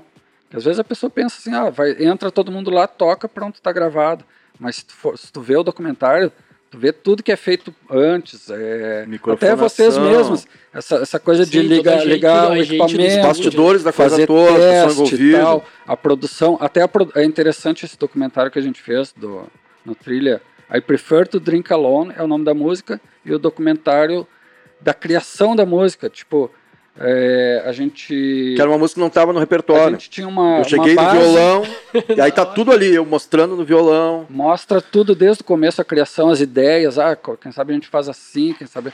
Até, inclusive a música tomou uma outra forma, ela tinha um, um clima mais acústico, Isso, ela essa é violão. uma música só de violão e carrom. e conforme o Rodrigo No, foi... fim, no foi- final de Santama, Santama Ripa, porque no o Rodrigo. final, Ah. colocamos todos os instrumentos, baixo, bateria, guitarra distorcida, Largou tudo pra virou uma coisa assim, é... Foi uma ignorância. É mas muito gui- legal. Guitarra e o quê? Carrom. Carrom? O que que é Carrom é carrom? aquela Carrom caixa de madeira. acústico, Senta em é. cima. Ah, que tu fica... É, isso mesmo. Mas esses negócios são caros, meu. Sim, sim. Eu vi uma vez, eu É fui procurar o preço disso aí, porque eu vi um, acho que era algum cantor de pagode tocando nele, assim, eu, É que tem uns que são elétricos, né? é, Tipo, mas lugares, tem, são, são acústicos. bah, eu achei que pra mim aquilo era só Falar em caro, é que nem ele tá falando, né, do amor à música, né? Às vezes a gente, que nem a gente, eu Tomé, a gente tá indo pro show, né? Sim. Aí passa, pô, o carro do Tomé é tanto, a minha guitarra é três A conto, gasolina, a minha a pedaleira, se eu passagem. somar meus pedais, é mais três conto. A Tá, soma meus- de todo o material que. Sim, aí o baixo do, do, do- do Gabriel é tanto. Tipo assim, tu tá ali com muito dinheiro. investido, mas tu Aí- não, tá, não tem um retorno. Ir lá Retorno e é- tomar umas cevas, tocar, se entrar algum dinheiro, que nem a gente, to, ah, a gente uma vez tocou no Garagem Hermética ali, mas o Garagem Hermética tava na finaleira já. Foi o último show. Eu acho que do- foi o último show do Garagem Antes de É. fechar. Cara, aí chegamos lá, muita gente na rua. Aham. Pá, vai lotar, né? A parada. Que massa, vai lotar. Cara, ninguém entrou. A galera quer ficar na rua, tomando cerveja na rua. E daí, porque tinha entrada, porque a gente disse, "Ó, o cara falou assim: vamos tocar pela portaria, né? Portaria de vocês. Isso. O que, que a gente fez? Ela chegou, ah, não, tem portaria, chegou lá. Ô, galera, é, de graça. E entraram. Pra galera Entrou entrar. Então, mas quanto é que era? Ah, sei lá, a entrada? 5 Dez, conto, É, 10 conto. 10 pila. Ah, é o que? É uma, Né? cer- é uma cerveja, né? É uma cerveja. Então é, é- é o lance do underground. ou Que nem É eu o tava falando da gente. Porra, a minha guita é 3 conto, entendeu? Eu, sa- eu saio, eu saio, eu saio de casa com quase 10 pau de equipamento. Ah, e. Ele com o carro dele, Não, não mas fala equipe. muito que vão começar a seguir a gente. E tem o tempo Entendeu? de vocês também, né? Se der uma merda, Não, você, e a né? gente, o ensaio a gente É paga, é o quê? 50 reais a É, duas horas de ensaio mais a selva, por mais- semana. é. mais- Então, tipo, a gente tem um gasto, mas a gente faz isso porque a gente gosta. É o futebol. É o é aquela futebol coisa, né? da quarta-feira. Galera que toca é- futebol, joga futebol, ah, quarta-feira a gente vai tocar, vai ensaiar, Exato. né? Tocar uma ideia. É, dizem, ah, no futebol, né, ah, falam que só 2% vence e ganha o que, aquele valor absurdo. É a mesma Isso, coisa na banda, né? isso. Nas- na é, a diferença na é que o futebol tem 10 pagando a quadra ali, né? É, 3, né? Sai, sai mais caro até que futebol, É, né? Sai mais caro que futebol, né? Vai, Aham, Imagina todo é. o transporte. Vai. Sim. E leva as paradas. Assim, contar que vocês acabavam tocando em. Tipo, em, em outras cidades, né? Então acabava Também. tendo que pegar o material, botar no carro, Sim, levar pra ir pra lugar, rua, gastar- vai- vai- pega a quilometragem, tudo, tudo no carro do Tomé. aquela- Mas é o prazer, né? Prazer de tocar. Prazer de tocar. Já se incomodaram em show? Já. Cara, uma vez no, no- Tinha um bar em. Stay, Vira Verão, você lembra desse bar, hein? Bah, esse é antigo. É, Vira Verão. Daí eu fui tocar ainda com a Hungry Birds. Hein? Tá, a gente montou um, um repertório lá e cada, cada hora que terminava uma música, o maluco dizia assim: toca um blues. Toca um blues. Só que eu vi que o louco tá mamadão, né? Aí tocava outro. Tchan, toca um blues. Toca um blues, filho da puta. Cara, pulei do palco, peguei o louco pelas. Caraca. Aí veio a Rosa, aquela nome, que é isso? Não. Chamou de filho da puta e não sei o quê. Sabe? É treta, encheção de saco. Mas chegaram a se atacar quando você tu foi pra cima, a mulher Não, é, ele, ele, ele arregou, né? Ele ficou, ficou, ficou geral, né? Eu acho que não vai sair um sempre, que, aqui. sempre que a gente pergunta isso, de se estressar no show, a pessoa fala, ah, sim, mas o cara tava mamadão, né? Não, É Mamadão, sempre é, assim. o mamadão, mamadão. Tem um mamadão legal, que tu tá tocando, ele para no meio do palco, uma cerveja. Isso. Aí tu tá ali, daqui a pouco, outro. Caraca, o moleque. Né? Aquele ali tu vai, porra, que legal, né? O cara tá metendo selva na gente. E tem o xaropão, que quer cantar contigo, sobe no palco, Que é, que é atazanar mesmo, né? atazanar, né? Ah, tem que ter uma paciência, Tem né? que ter paciência, Tem tem que que ter ter, uma paciência. É, tem. é, briga de banda também. Já teve. Briga de banda? Mas por quê? Ah, nem me lembro, cara. Acho que era por causa de quem entrava primeiro, quem ia tocar primeiro no palco. Mas isso é é- produtor ou local do show? Do, que tu vai Mas não fazer briga, show? não, não, não nas vias de fato, né? Assim, tipo, treta, tipo, ah, mas nós vamos tocar primeiro, porque nós temos que não sei o quê. Daí tu diz, não, mas peraí, o cara passou que a gente, nós somos a terceira banda. Ah, mas o fulano tem que ir não sei aonde, tu vem dizer isso agora. A gente tinha que ter falado antes? De última hora. É, já tem, tem umas tretas, sim. Mas não. essa de última hora é de estressar o cara, né? Outra coisa que eu acho deselegante, a, a banda. Salvo quando realmente precisa, né? Tem banda que vai, toca, a- é a primeira da noite. Toca e, e senta o pé. Entendeu? Eles estão. é, não ficam pra assistir as outras bandas. Uhum. A gente geralmente vai. Se a gente primeiro, eu fico até o fim, porque tu te- tem que prestigiar, né? Tem que prestigiar, né? Pô, Entendeu? Porque às vezes não tem local. público. Então, público, muitas vezes uma banda toca pra outra. Entendeu? Aí tem cinco bandas, cada banda tem cinco integrantes ali, mais ah, ah, esposas, o, o- Os familiares, os né? maridos, Os seus amigos. familiares, né? Quando tem banda de mina também, né? E uma banda fica tocando pra outra, daí daqui a pouco tu, uma banda toca, vaza. Aí tu é a última banda, digamos. Aí outra banda toca, fez vaza. Aí quando tu vai tocar, tu toca pra ninguém. Entendeu? Então a gente às vezes também diz, ó, eu tenho que ir, não, eu vou ficar. Né? Pelo menos um fica pra ver a outra banda, pra prestigiar, né? Que é, o, é o importante, é, né? É, com o Luí a gente ah, tava conversando, né? Tem banda de metal, é, death metal, e ele falou que não tem muita união aqui e que até tem gente que para pra ver só pra ver se o coleguinha vai errar. tem, é, é, é, Já tiveram um problema com alguma coisa assim de... Eu, eu acho que isso é, tem um pouco essa naturalidade, digamos assim, tipo, da, da, disso aí que tu falou, das bandas.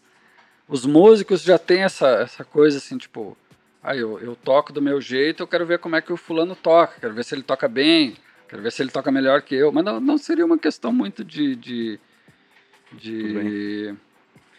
Ou banda cover, o cara É, tá ali ah, é, policiando. ah, principalmente faltou banda o harmônico, cover, é. não Banda tirou igual. cover, não é. tirou Só a música igual. o cara, É, É. a música, é.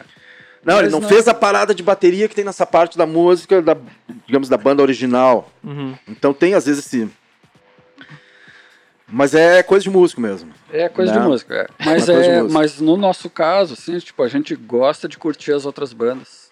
A gente- assim como a gente gosta de tocar, a gente gosta de ver as, eh, o que, que tá rolando. as- É, é legal, As porque vai de saber se, se no meio de uma música deles tu não tem uma ideia pra uma próxima tua, sabe? Sim. Ou Isso algum, também. algum jeito que o cara toque ali que, tipo, bah, nunca pensei em tocar desse Aham, jeito, é. sabe? É, é- é legal de ter essa Tu humildade. vai de- tirar alguma coisa, né? Exatamente. E vai te influenciar, né? Não, e, e é muito legal também, a gente curtiu muito é, ne- nessas. Nos últimos tempos, agora que a gente tocou lá no, no Trilha Hub, a gente conheceu bandas novas, muito legais. Tipo, e ficamos amigos, inclusive, do, do Cássio da Involts, dos outros, da banda Involts, do, da Cor do Invisível, que a gente se identificou um pouco pelo som também, né? Claro, tem isso. E a gente viu que tem muita gente nova, muita banda nova, ideias novas rolando, isso é muito legal. A gente curte também. É, que nem o Bird falou, a gente não é daqueles que vai lá, toca, a gente foi a primeira e vai embora. Não, a gente fica curtindo, vê, conversa, troca ideias. Inclusive rolou o convite do Cássio para tocar na, na live com a gente, foi muito legal. E depois eu toquei na live E deles. O Bird também tocou É. com eles. Então, é, para nós tem mais essa coisa de união mesmo do que do que essa coisa tipo de ah nossa banda é deles. não É não, quê. é, é, é mais união mesmo. Juntar a galera, juntar as bandas, fazer shows junto. É muito Até legal. porque no momento que um cresce, a chance de outro crescer é maior, né? Claro. Justamente. Antes, uh, eu, tem a outra também, mas como ele não veio, daí depois a gente dá pra vocês, depois vocês Uhum. levam. Vamos ver se tu vai ser o Tomé agora. Um brinde. Vamos ver quem é quem. Ah, que legal. Oi, tá me vendo? Opa. Gabriel. Gabriel Batista. Daniel. Daniel. Ah, então é a outra, tem mais uma. Então tu virou Gabriel aqui. Gabriel. Aí. Que legal. Massa. Que legal. Ah, muito legal. Então, é a outra, então, certamente. Aqui do Gabriel. Essa aí. Gabriel. Que legal. É, então é. É a Andressa da, da- Eu esqueci que tinha o do da semana que vem já também. Da Highcast. Ah, e esse, então esse aí. Agora sim. Massa. Maravilha, Obrigadão, gurizada. Olha. Aí. André. Ah, muito legal. Deixa eu tirar o coisa gostaram? da frente. Bom. Muito legal, bah. Pod Highcast. De Highcast. Pod Highcast. É o pau de E como é que vocês começaram, voltaram de- antes da pandemia, né? Sim, É. bem antes. Bem Ah, antes, bem antes. Tá. Ah, como é que foi pra vocês essa questão? Porque vocês- provavelmente vocês estavam tocando, aí veio a pandemia e cagou todo provavelmente o planejamento de vocês. né? É. A gente, a gente fez um programa Radar em janeiro, né? Acho que foi a última coisa Foi, que teve é. um show ainda. Em janeiro a gente fez o 2020. radar, E fez um trilha, um um trilho. show. É. Ah, quando a gente fez o show do Trilha, já tava naquele início, assim, de... ah, acho que foi o último show, foi... Já, É. já tava começando as restrições, assim, alguma coisa assim. Mas ainda não tinham fechado Eu nada. senti mais ah, ah, o show do Metallica. que eu tava com os Não ingressos comprados, né? cara. Ah, cara, Tá, tem muito tá amigo meu. Tem Aham. muito amigo meu, tipo, ah, não É acredito 21 de, ab- acho que 21 de abril que ia ser. Foi. Eles É, ia ser "Ah, não vai esse, ter. Ah, meu pai. Mas a, a gente até foi tranquilo, assim, tipo, porque. ah, sei lá, não vamos, não vamos mais ensaiar. Daí o pessoal dos, dos estúdios começaram a dizer: ah, não vai ter. A gente ensaiava no Saulo lá, que também é um cara de canoas, assim, que. ah, ele é estúdio, é loja, faz live. E agora ele tem a casa. Acho que é a Casa do Rock, que é com Baréia. Sim. Baréia, que era baterista dos Cascaveletes. Então lá eles estão fazendo live também, o Baréia dá aula lá de bateria e tudo mais. Então foi tranquilo, a gente só ficou- se conversou pra ver se tá aí agora, o que nós vamos fazer, né? E a, vamos, a gente já tinha lançado singles antes da pandemia, né? Os singles que a gente gravou no Trilha. Sim, a gente É. já tinha gravado isso, isso. É, a, a gravado. verdade é que se não tivesse o apoio da Aldir Blanc, a gente não ia fazer muita coisa, não. Isso, foi uma... Né? Como é que chegou o apoio da Outflank? o, o Rodrigo do Trilha que nos, nos, nos alertou, assim. Isso. Como a gente é muito amigo dele e tal, gravou lá, ele disse, ó, tá rolando um incentivo pros músicos aí e tal, aí o de Blanc, porque ele nem tava por dentro. É, e, e justamente eles que nos deram todo o apoio de, de fazer o- a inscrição, É, como de, é que de juntar o é que material e tal. Até a gente conversou entre nós, assim, é, é aquela coisa que tu falou, assim, a gente tá trabalhando, tá envolvido em outras coisas, a gente não teria, assim, essa... ah, sabe, ter que juntar o material, inscrever, É. fazer um monte de coisa. E tem uma Então, documentação, né? é, graças ao apoio tem uma deles, pontuação ali, né? é, de fazer essa projeto, o parte... que é, que não é. porque é uma parte bem burocrática, assim, graças ao apoio deles a gente conseguiu fazer a inscrição. Eles também é, deram as ideias dos projetos, do que fazer, né? Sim. Que seria a gravação do single, do, do- da live, da documentário. documentário. E o legal que a gente tá falando de união Então, agora, Foi muito legal e bah, deu muito certo, a gente conseguiu passar na, na- na coisa. E fizemos. Isso. né? E um dos projetos dessa, do, Aldir Blanc, que a gente tá falando de união, né? Sim. Foi colocar mais bandas. Porque a gente poderia, não. É, a É gente tudo usado News. só pra Era meu banda, projeto meu e projeto Tomé. Não, vamos fazer uma coletânea e botamos mais cinco bandas. mais bandas. Então a gente ganhou o incentivo, mas distribuiu, né? Entrou acordo visível, as bandas da live que eu bandas falei da antes. live e da coletânea. É, são da coletânea. Então a gente conseguiu abrir o leque para beneficiar outras bandas, né?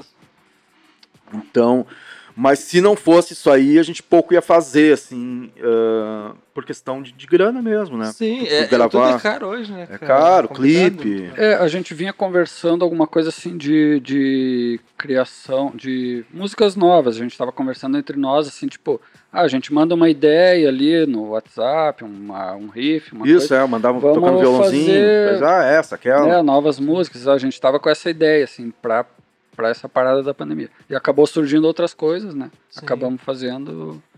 Acho que temos de, de material para uh, de, pra de divulgação, de música, vídeo, documento. A gente nunca fez tanto. É, né? Porque antes agora. era assim, ó, vamos ensaiar e tocar. Né? Trabalha durante a semana, vamos ensaiar e tocar. Sim. Então deu, é, eu acho que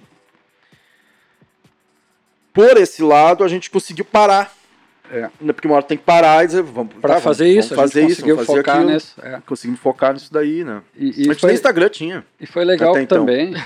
tinha. É, vamos fazer, vamos fazer. O e-mail usava o meu. Tá, Sim. vamos criar o e-mail da banda. Separadinho oficial. Separadinho. Porque não tinha, não tinha tempo, não tinha. E também foi legal que acabou surgindo uma coisa após a outra. A gente fez a, a, a live e, e os singles no, no trilha. Aí logo após surgiu, o, o Renato ofereceu para fazer o. Vamos, na verdade, o, o Bud entrou em contato, vamos fazer né, um, um, clipe, um clipe e tal. O Renato. o Renato. que é da Chama Independente, né? Que é um trabalho foda. Que é um cara. trabalho, basta se vocês olharem. Entrar na página da na Chama. Página da Chama Vídeo Chama Independente. Vídeo. É. Então, ah, acho que eles já seguem a gente no, no YouTube. No YouTube? Eles se inscreveram no nosso canal. Isso. Então ele. Aí fizemos essa parceria, vamos fazer, vamos fazer. Uh, surgiu esse convite de vocês, muito legal também de fazer essa. É, até porque eu, eu fiquei faceiro que o Kiko, né? Que eles, uhum. citaram a gente aqui. É. Então eu, foi legal que as coisas foram acontecendo, sabe? É, foi bem legal, assim, tipo, que a gente não estaria fazendo, estaria parado, a gente acabou fazendo mais coisas do que a gente imaginou. É, aí pintou essa coletânea aí também. Essa coletânea. E a gente já tinha saído uma outra coletânea da, da Embaixada do Rock, né? Mas isso pré-pandemia, né? Essa foi agora. Então deu para criar conteúdo e, né? e trabalhar em cima, né? E quando sai o clipe? Já tem data? Não, porque a gente fez a, a gente capturou, a gente acabou, capturou as imagens, é. né? A gente acabou de fazer e aí imagens tem coisa para capturar ainda. Ah, ainda falta. Tem, porque tem o Gabriel. Tem que fazer uma parte. Ele ainda. tem uma parte, um papel dele lá que ele não gravou ainda, né? Então falta a parte dele e depois a parte de edição. É, ainda tem. Ah, não tem data? Ainda nem, não, não é. é não. Nem uma estimativa. É esse ano? É, não, esse ano. Esse, esse ano, ano é, é, Sei lá, um mês. É que o ano tá passando é. tão rápido. Que é, é, é, ano, né? Parece sempre sexta-feira, cara. Né? Eu tenho essa, já tá em junho já. É segunda, quarta e sexta, né? Segunda, quarta é. E planos pro futuro, você já tem algum? Assim, ó, pra, pra esse ano, dentro do material que a gente uh, conseguiu alavancar aí, né? É divulgar. Divulgar para o maior número de pessoas, né? Sim. E a gente tem um projeto, uma ideia, mas isso custa caro, é de lançar esse EP em vinil. Em vinil? Em vinil. Em vinil. É. Então, porque que seria, seria o fechamento do projeto, porque a gente, a gente lançou o EP, é, aí tá nas plataformas digitais tudo mais, tá, tá fazendo os clipes das, da, são cinco músicas no EP, né? Uhum. Então, pelo menos a gente fazer três músicas ali com clipe. Uhum. E fechar o projeto, fechar o trabalho com vinil. Sim. Só que é caro. Ah, é. Então, o pessoal do Trilha lá, do Rodrigo, a gente pensou assim, vamos uh, aguardar uma nova, um novo incentivo, né? Porque sempre tem uh, incentivo à cultura, para o Blanc, ver o que que rola. É, para tentar o, isso daí no segundo semestre ou começo do ano que vem, sei lá. O, o, Gabriel, como ele, a gente é de Canoas, mas o Gabriel mora em Sapucaia. Stay ou Sapucaia? É, tá, stay. É. Então ele estava aguardando sair também uma, uma lei lá para ele tentar pegar algum projeto. E alavancar faria... a grana, porque é. eu, o compacto, que é, o EP, é, o EP é um compacto, é o pequeno, né? Uhum. 250 cópias é 5 conto. Eita. Não. Tá, e qual mais caro é o, é o vinil? O grande? O é. grande é o dobro. O dobro, o né? dobro? É o dobro. É porque um é 7 polegadas e o outro é 12 polegadas, é. né? Mas é por aí. Por aí. É, mas o modo de gravação também deve ser mais caro hoje em dia. O custo deve ser maior para fazer a gravação num vinil. O que muda é a, é a, masterização. Isso. Tipo, que a gente gravou lá. É digital. E aí é digital. o vinil É o vinil analógico. analógico, certo? Sim. A gente até pode botar esse processo digital no vinil. Só que a, a, a- a masterização para streaming, ela, ela, é, ela é comprimida. É, o uso de compressor. qualidade, né? É, não, é, é, é para ouvir em fone de ouvido. Que como o pessoal escuta música hoje em dia, né? Sim, sim. Então é uma compressão. No, no vinil, essa compressão ela abre. Então se tu botar faixa por faixa num, num- numa down, assim, né? Tu vai ver que a, a, a, a faixa do, do, do vinil, que vai para vinil, ela, ela é aberta, ela não tem essa compressão. Sim. E então ter, nós temos que remasterizar, que já vai ter um custo Sim. para poder mandar prensar, porque eh, se mandar prensar, vai, se mandar prensar como tá, vai ser um vinil com som de CD. Entendeu? É um É fake. Uma coisa Mas, estranha. ah, eu tenho um vinil, mas não tem. Entendeu? Então, porque muda, é, é outra experiência, assim. Tem que ouvir vinil com som de vinil, né? Sim, vinil. Ele é mais aveludado, tem, tem, a resposta de frequência muda, né? Mas vocês querem fazer o vinil porque você vê que o público de vocês chamaria mais Eu atenção? acho que é uma coisa do Burt. É, coisa Mas, minha, eu- eu- coisa eu- pessoal, é, uma pessoal, coisa, né? tipo... É. Não posso morrer sem lançar um vinil. Ah, entendi, entendi. Porque eu coleciono vinil. Ah, Entendeu? vinil é uma coisa muito legal, cara. É, cara, Muito você... legal. É, eu não mas sou, Mas é legal, a- a- porque as- o que, que é o vinil, né? O vinil é uma experiência de mais. ele Não é só audição. Ele é, a é, tu abre um vinil, né, a, a capa. Aquela capa. a capa é uma grande, experiência. O tato, cheiro, olfato, É cheiro do vinil. Uhum. Entendeu? Pra quem gosta assim, né? Que Coisa de louco, né? então tu abre aquela parada, tu- aí tu abre, ali tem as letras, aí tem o produtor, entendeu? Ah, o disco tá tocando, não, ele não vai ser interrompido por propaganda, só na hora que tu virar. Entendeu? Ah, eu sei Aí, hoje em dia. é louco, é. Imagina vinil com propaganda no meio. Mas o Spotify meio faixa, do vinil. Pague 10 faixa de reais propaganda. e pare de escutar essa propaganda. Aí quando tá tocando, tu tá ali, abriu o encarte, olhou as fotos, o, o- tamanho, tipo, eh, o que é uma vantagem em relação ao CD, o tamanho da capa. O tamanho, né? Pá. As capas poderiam, que nem a capa do Sgt. Peppers, né? Do, do Nevermind, do Nirvana. Elas são obras de arte. Elas são parte do, do pacote, pacote. ali. Né? Não é só a, a música em si. O tamanho do vinil dá pra fazer um quadro, né? A fazer um quadro, sim. entendeu? Ah, eu me lembro que a gente tava falando da Prisma Discos, né? Eu não ia para eu ia só pra cheirar aquela parada lá. Sabe? Porque Disco novo. disco novo e remete também ao meu pai, que também era um cara que ouvia vinil pra caramba. Até tem uma história. Meu pai já é falecido, né? A gente, a gente foi pra praia e o pai ficou em casa, daí foi eu, minha mãe e meu irmão, né? Meus irmãos. E eu, e eu tinha uma coleção dos Beatles, né, cara? E sempre que ele pedia pra tocar, ah, toca, bota Beatles. E eu toco, eu. Tá, tá, tira a mão. deixa que eu. É, é. Tava, né? Não deixava ele chegar perto da parada. Que arranho, né? Aham. E ele gostava no, do Billy Knight, né? Cara, daí eu fui, fomos pra praia. E eu, tipo, ah, eu escondi. Vou deixar aqui de cano meus vinis, vai mexer, né? Quando a gente voltou, irmão, eu me lembro que eu abri a porta, entrei na sala e já vi uma capa tirada no chão. Ah. Do With the Beatles. Eu digo, deu merda. Cara, daí eu fui olhar onde tava lá a vitrola, cara, os discos todos espalhados. Na vitrola tinha três discos, um em cima do outro, maluco. Porque ele botava e já botava, um- não tirava, botava o outro em cima, porque eu tava sozinho em casa. Certo? Outro. Show, agora tem pra mim, né? Ah, o primeiro mexeu. Aham, já fez, cara, né? marca de copo em cima de uma capa, eu enlouqueci. Enlouqueci. Aí tinha um que ele ouvia sempre, que era um. Bota aquele, bota aquele, que era um que tinha o Pete Best na bateria ainda, nem era o Ringstar. Cara, eu fui comprar outro. Eu digo, não, vou comprar outro. Deixa separadinho. Ah, isso, né? eu comprei um pra ele. Esse aqui é o teu. Aham, gastado. aí falando, aí veio a minha paixão por vinil, né? Então, que nem eu tomei a edição, é uma coisa minha. Mas alguém tem que. Alguém. A gente não, não tem como bancar, né? Então, que nem eu tava falando, se entrar um incentivo. É, um pacote pra gente ter, pra, pra fechar essa obra aí que foi Mas, o. até, Beer and Grass, pra falar nisso o nome da CP, Beer and Grass. Sim, sim. Ah, até se for procurar, assim, na internet mesmo, tu, é, tu vê que meio que voltou um pouco, assim, de uns tempos pra cá. O pessoal à procura do vinil, Do vinil. voltou. Sim. Inclusive tem um selo, não sei se o nome do selo é 180 gramas, alguma coisa assim, uhum. que lan- relançou coisas antigas, novo, novo, né, o vinil novo. E o mercado de vinil usado, se for procurar, tem bastante também Sempre gente bombando. comprando, vendendo e tal. Tem loja Mas- só disso, né? Tem, vinil. Tem a, É, pró- a inclusive própria a própria Prisma Prisma, Discos, né? Discos que, que existe há muito E tempo. tem.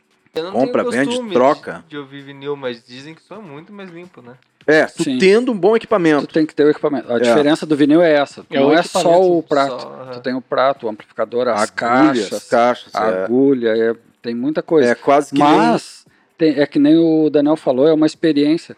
Hoje em dia a pessoa ouve a música, às vezes está trabalhando, está ouvindo música, tá só aquele É outro somzinho, jeito de escutar, som né? ambiente, ou então tá no ônibus, tá ouvindo a música. Ah, o vinil não, tu para, tu senta, tu, que nem o Daniel falou, tu abre, tu bota o vinil ali, tu bota a agulha e tu ouve, sabe? Tu para para fazer aquilo. E Então tem é a uma ordem das músicas também. É, exato. que o arti- O lado B, o lado A. É que nem quando a tem gente fez o EP, coisas. a gente fica assim, qual vai ser a primeira música do EP? Qual vai fechar? Tem um conceito. No celular Como se fosse uma, uma montanha russa. Sim. Sabe? Vamos abrir com uma mais pesada, daí no meio vamos botar uma lentinha e pra finalizar sentando, sentando rápido. Ou quando tu faz o setlist de show, né, que a gente faz. Aham. Ah, qual que a gente vai abrir? É importante. É uma coisa música. pensada. Ah, no última. meio vamos dar uma parada pra não sei o que, uma mais lenta. Dá pra pra no só final vamos- né? Sarrafiar. E, E o vinil tem disso. Ah, tinha essa cultura das bandas assim, ah, a música que abre. Tanto que o cara que é, que é maluco por, por, por disco, ele. Ah, terceira do lado B. O cara sabe.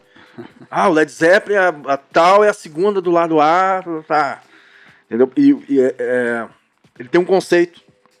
Então, ah, tu ouve o vinil de ponta a ponta, do lado A, ele vai te levando pra uma viagem, é o lado. Se fala lado B, né? Ah, essa música é lado B do, lado do fulano. é uma- é, Geralmente o lado B é as músicas mais estranhas da banda. e o lado A é aquela mais pra, pra, Pra tocar em na rádio, rádio. pra, é, entendeu? normalmente Ah. Tinha essa questão, sabe? Pega o lado A, tá as, a- as mais pop, digamos assim. As mais mais, comerciais. é, mais Comerciais. E o isso. lado B tu Bem- recheia de coisa estranha. O que é mais ao gosto de vocês, mas sabe que não vai vender tanto, talvez. E, É. enquanto que hoje em dia, com essa coisa do MP3, do, do celular e tal, a pessoa bota no aleatório ali e toca, Aham. né, do jeito que... que É, é. É, no vinil e não a- dá pra botar no aleatório. É, não tem, tu bota, tu até Vai, pode MP3, passar, mas...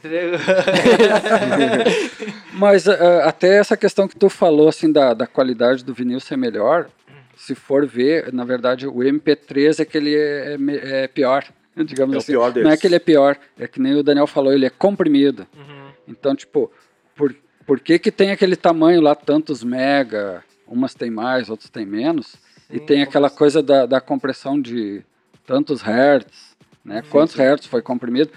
Aquilo ali corta as frequências, então tu vai ouvir uma faixa curta de frequência. Enquanto no vinil, que nem o Daniel Tá falou, aberto. Tá aberto, tu vai Tá ouvir aberto. tudo. É, a qualidade que a gente se refere, assim, de ouvir um vinil, claro, alguém vai falar que tem aquele chiadinho e tal, mas quando começa a tocar a música, tu não ouve chiadinho, não. Mas tu ouve, tu, tu consegue perceber os instrumentos. Para quem é músico, isso é fantástico. Tu percebe o, a- o baixo, a bateria, a Sim, tu pode guitarra. rodar ele ao contrário, tem uma mensagem demoníaca. Não, sabe? Então tem isso, essa, essa é a coisa da qualidade. Tem. A primeira vez que eu escutei um vinil. Na Xuxa? Não, foi do Da Balão Xuxa. Mágico. Eu tava em casa e daí eu vi aquele, aquele vinil do Balão Mágico. Eu fico me perguntando até hoje por que, que meus pais tinham um, um vinil do Balão Mágico. né? Aham. E daí eu coloquei, né? E daí tava tocando, acho que eu tinha uns do- 12, não, eu tinha uns 8 anos, eu acho. E eu não sei por que eu resolvi pegar o vinil e girar ao contrário que eu Bah, tava tocando. Gire Bah, o vinil, Ô, meu, eu eu girei, eu girei assim quando começou aquele. Ô, eu, peraí, vamos com calma. Olha, É, eu já tem, desliguei na hora o negócio. Mas tinha muito disso, né, naquela época, que se girasse vários discos. Tem um disco É. dos engenheiros, cara, que o Humberto faz uma tirada.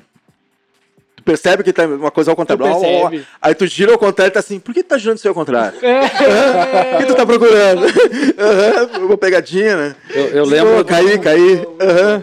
Eu lembro de um do Ratos de Porão, que a- começa a música, ele fala uma coisa que parece um russo, assim, fala um alemão um russo, assim, uma coisa estranha. Só que se tu gira ele ao contrário, ele tá falando em português um monte de palavrão, ele solta os cachorros, vai tomar, solta Fala- os cachorros. É, Fala aí, vai lá, vou te contar. Vou parece contar que ele tá falando uma língua estrangeira, assim, mas ao contrário é português que mesmo. o que é- popularizou o vinil foi essa coisa de girar eles pra trás. um. Uma vez, quando eu trabalhava nessa loja ainda de instrumentos, instrumentos de CD, né? Em Guatemi. A gente botou um Pantera rolar lá.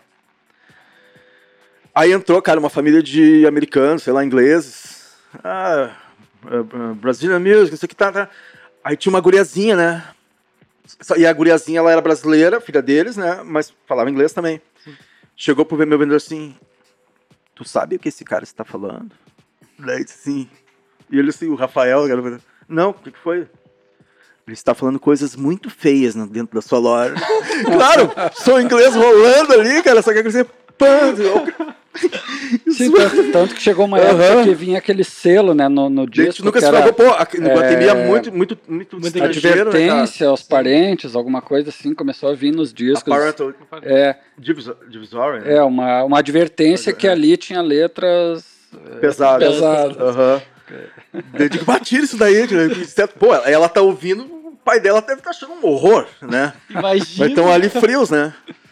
Né? Tem, que- tomar o devido cuidado com essas paradas aí. E, e outra questão do vinil, assim, para completar, é, tem aquela mística do disco de ouro. Pá, a banda que, Ah. que tocava, alcançava tantas mil cópias. É vendida. O disco de ouro, daí o cara pá, tem aquele quadro na parede lá, se for olhar a casa do. Se for olhar a casa do. Roberto Carlos lá, Chacrinha. é uma parede de disco de ouro, né? É, nem tem mais. Tem, né? Então é uma coisa que não tem hoje em dia, assim, essa coisa. Hoje em dia é os mil views, milhão de views. É, eu acho que no disco ainda tinha, né? No CD. Porque tinha. Tinha do CD. Faustão. Eu, É. eu acho que no CD era uma parada estranha, porque eu acho que ah, o cara vendia tantos CDs e tinha o disco de ouro Aham. do CD. Só que eu vou dizer, eu vou, vou- vou dar mais uma morta dessa Não era o de CD disco de ouro. É. Eu acho. Era platina. É fake. lembro também. É fake? É fake porque é o seguinte, aquilo ali é dado pela indústria. Eu sei porque eu trabalhava em loja de, de discos. É, aquilo é pago pelas compras das lojas, não que chegou ao consumidor final. Ah, Então há 500 mil cópias. Ah, não era é 500 tão mil fake, cópias é que comprar. É, não era tão fake. Mas na verdade era porque- baseado, tipo assim, a loja podia ter pedia. comprado 10 mil cópias E o cara ganhou. e tá na loja ainda encalhado. Sim. Não vendeu. Mas a loja comprou. Não, mas normalmente é porque eu Mas não tinha chegava, procura. né? Normalmente tinha sabia, procura, né? por isso que ela Não, é, tinha comprava. procura. Mas digamos assim, ah, o cara vendeu 500 mil. Ele vendeu 350 mil. 150 mil tá nas lojas ainda. sim. Porque Mas era baseado na vendas. compra do varejo. Do do- da- da- varejo, da- Não, do consumidor final. não do consumidor final. Na, na compra da, da, da loja ali. Eu? Tá me vendo?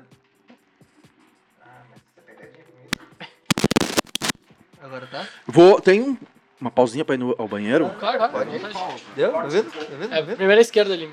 Tá? De boa?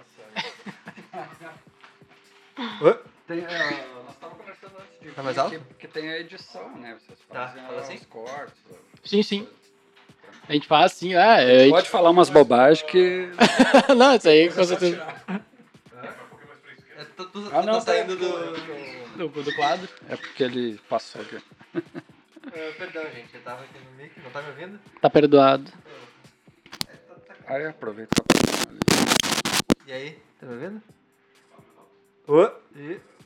Aí. O que, que a gente tá falando, cara? De disco, Vinil. de Eu vou citar alguma ouro. coisa, né? De vinil. Ah, da edição. Da edição? É. E como é que era a edição lá, cara? Nessa época?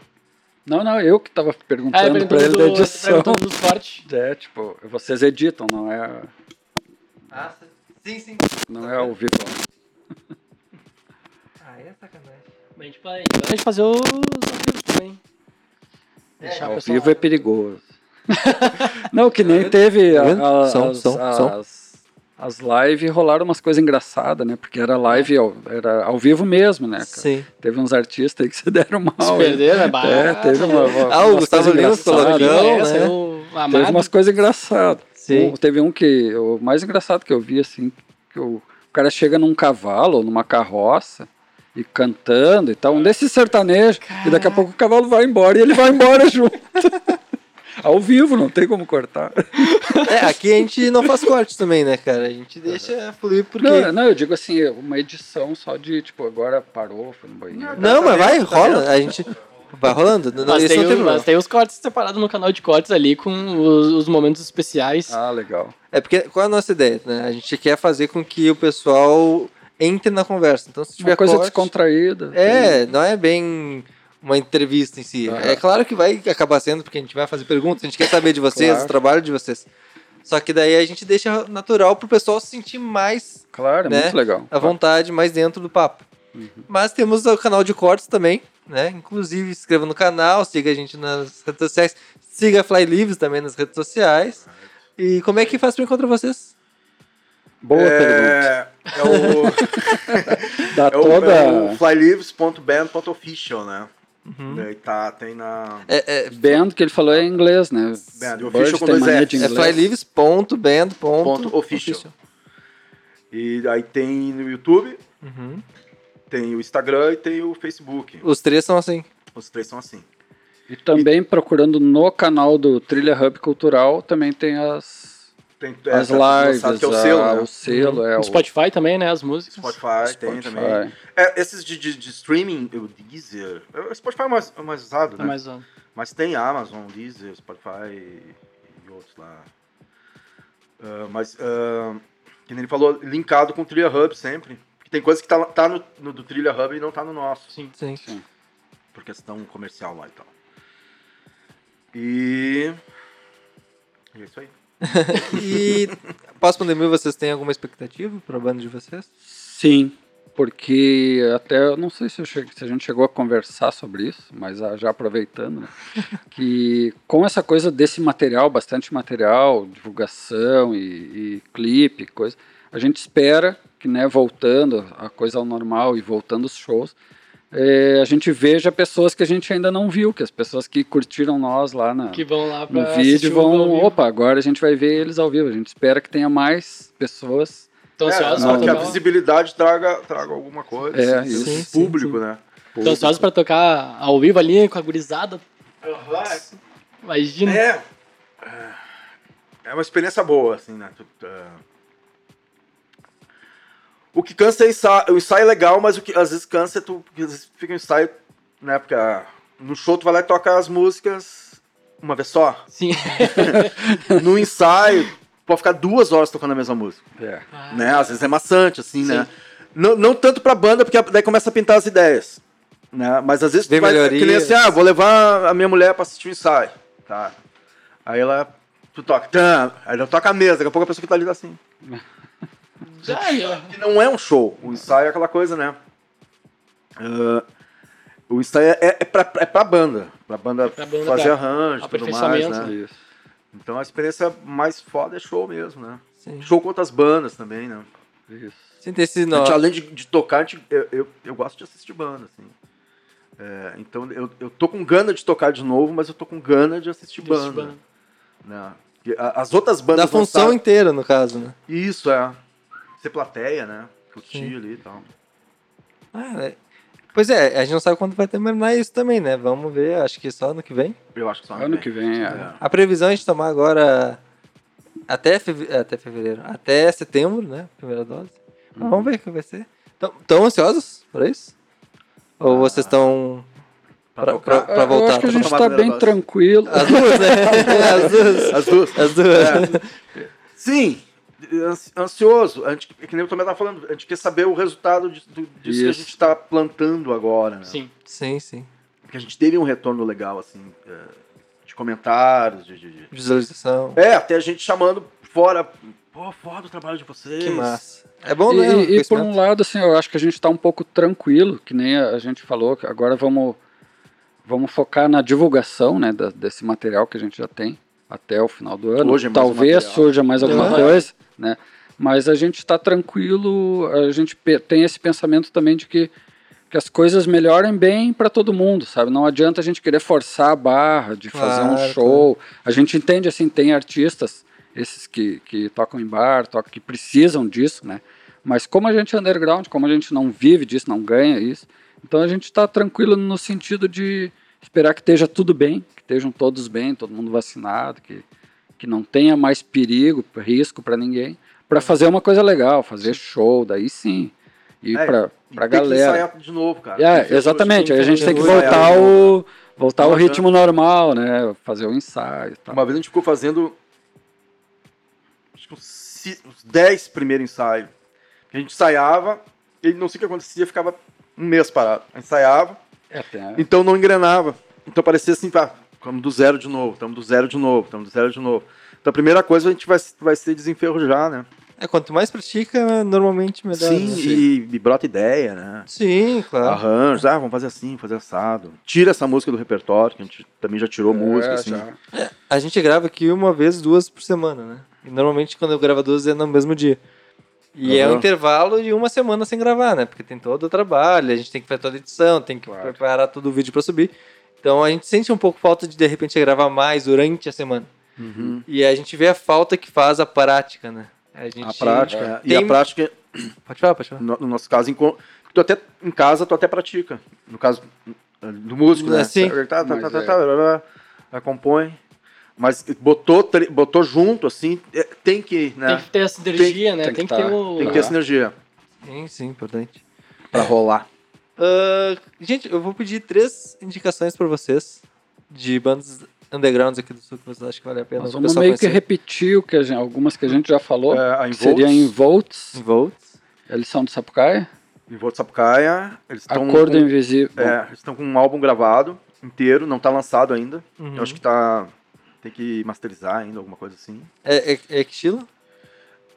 É, eu- eu diria que. Eu não, eu, não, eu não sei se eles se consideram, né? Mas é da nossa vibe, assim, meio grunge, né? É um Mas não sei rock, se eles- é um se rock- consideram. Sim, sim. É, alternativo. Alternativo. é. Acordo Invisível, né? Acordo Invisível, que é de Canoas. De Canoas. De Canoas. Cara, não É, tem como não pensar que é. Agora, agora que eu fiquei com aquilo na cabeça. Acordo Invisível. não tem como não pensar. que, é, que, é, que é massa, tem, tem umas guitarras dissonantes, assim. Também é grunge. É, Uhum. que é a banda do, do Jerônimo.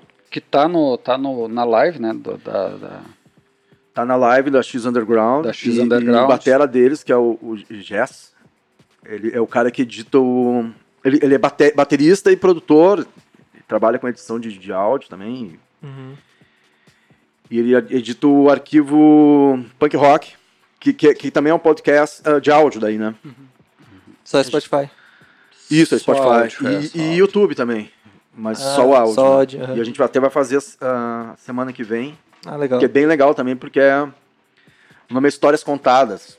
Então, ela é, é, é mais ou menos o que a gente está fazendo aqui, né? É- é- é focado assim na trajetória das bandas e tudo mais, ou da, da carreira de quem tá. Que é, da, que é da cor do invisível. E a terceira? Que tu indica mais também. uma banda. É.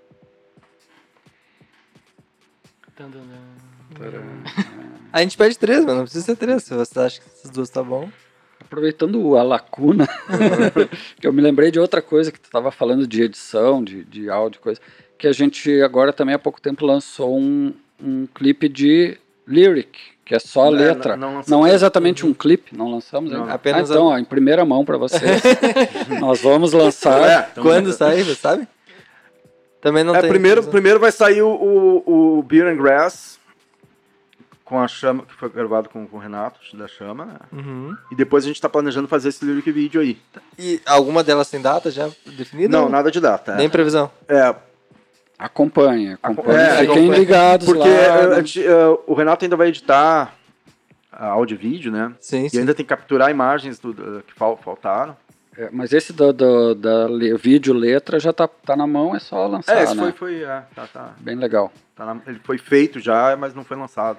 Mas aproveitem o que, que já tá no ar lá, que é o, o documentário. Tem o documentário, Ah. A Prefer Drink Alone.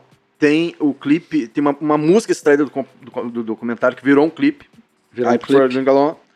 Tem o EP, que é o Beer and Grass, que são cinco músicas. E tem a coletânea das bandas. Coletânea, X Underground. que tem a, o áudio e tem o, a live das bandas. Bem legal. É. São, são, foi feito em duas partes, cada parte tem três bandas. Nós estamos na parte 2, mas assistam também a parte 1. Um. E a ideia também, como o EP tem cinco músicas, é a gente gravar uma, uma outra faixa com o Renato também, na sequência. Mas na sequência. Então, dando continuidade, a gente indica assistir lá as bandas, né? Curtam as bandas lá e a Boa. gente indica as seis bandas que estão na coletânea, a gente indica É, para Punk vocês. Rock, as seis bandas da coletânea. Punk? Rockets. Perfeito. Punk A Rocks, Involts é, a única que não tá, mas é uma que ah, é parceira da gente, a gente tá sempre. Isso, Isso tudo é só YouTube ou Spotify também?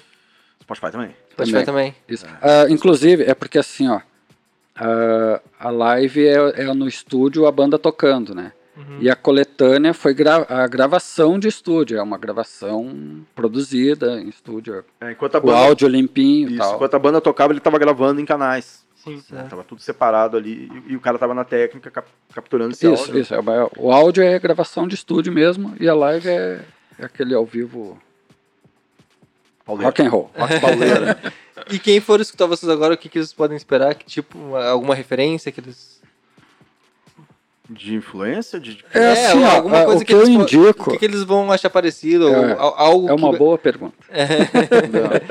Não, o que eu indico é não se basear numa música só. Escuta Não, várias. Que muda bastante. né? Porque cada uma tem, Uma elas pegada. têm diferenças. Inclusive essa que a gente que surgiu o clipe a partir do documentário que é I Prefer to Drink Alone, o pessoal se surpreende porque foi uma música bem diferente Bem do que a gente diferente, estava fazendo. Aham. Ela já começa num bem devagarinho, vai pegando o rumo e é bem interessante. E é interessante eu também ah, não adianta ouvir uma música que nem essa que tem no, no CD da Rock Soldier. Talvez ela possa soar bem pesada e pensar, bah, mas essa banda é uma banda de peso. Inclusive tem outras bandas de peso ali. Mas de repente ouvir uma outra que é mais rock and roll, tem uma uma influência do rockabilly que o, que o Rockabilly, Daniel né? tinha de antigamente. Alguém vai ouvir alguma coisa de Beatles no meio. Então é, é, é interessante ouvir tudo para ter uma ideia geral da, da sonoridade. Legal. Mas também tem a coisa que se a pessoa ouvir tudo vai dizer, não, isso aí é Fly Lives. É, já tem uma, A Já tem uma pegada ali, identidade. né? tem- tem É uma importante, né? É importante. É, tem a exatamente. pegada da banda já. Não dá para dizer que soa parecido, tem um... Percebe coisas. Percebe, percebe. É, mais de anos 90. Sim. tá? A cena grunge mesmo. Sim. Tá na cara. Mas tem. A origem de pitadas. vocês É. também, logo nos anos 80, 90 que É, começaram. mas a né? gente trabalha muito com back, backing vocal. Uhum. Tem gravação que a gente colocou palminha, tipo Beatles, assim. Que, que é música bobinha. Tem. Tem. é. Tem para todos essa- os gostos, essa- vai agradar é. todo. Eh, Teve um Quem curte rock vai gostar. pessoal de Goiânia lá que, fez, que escutou a Pifano Galão disse que parecia Johnny Cash.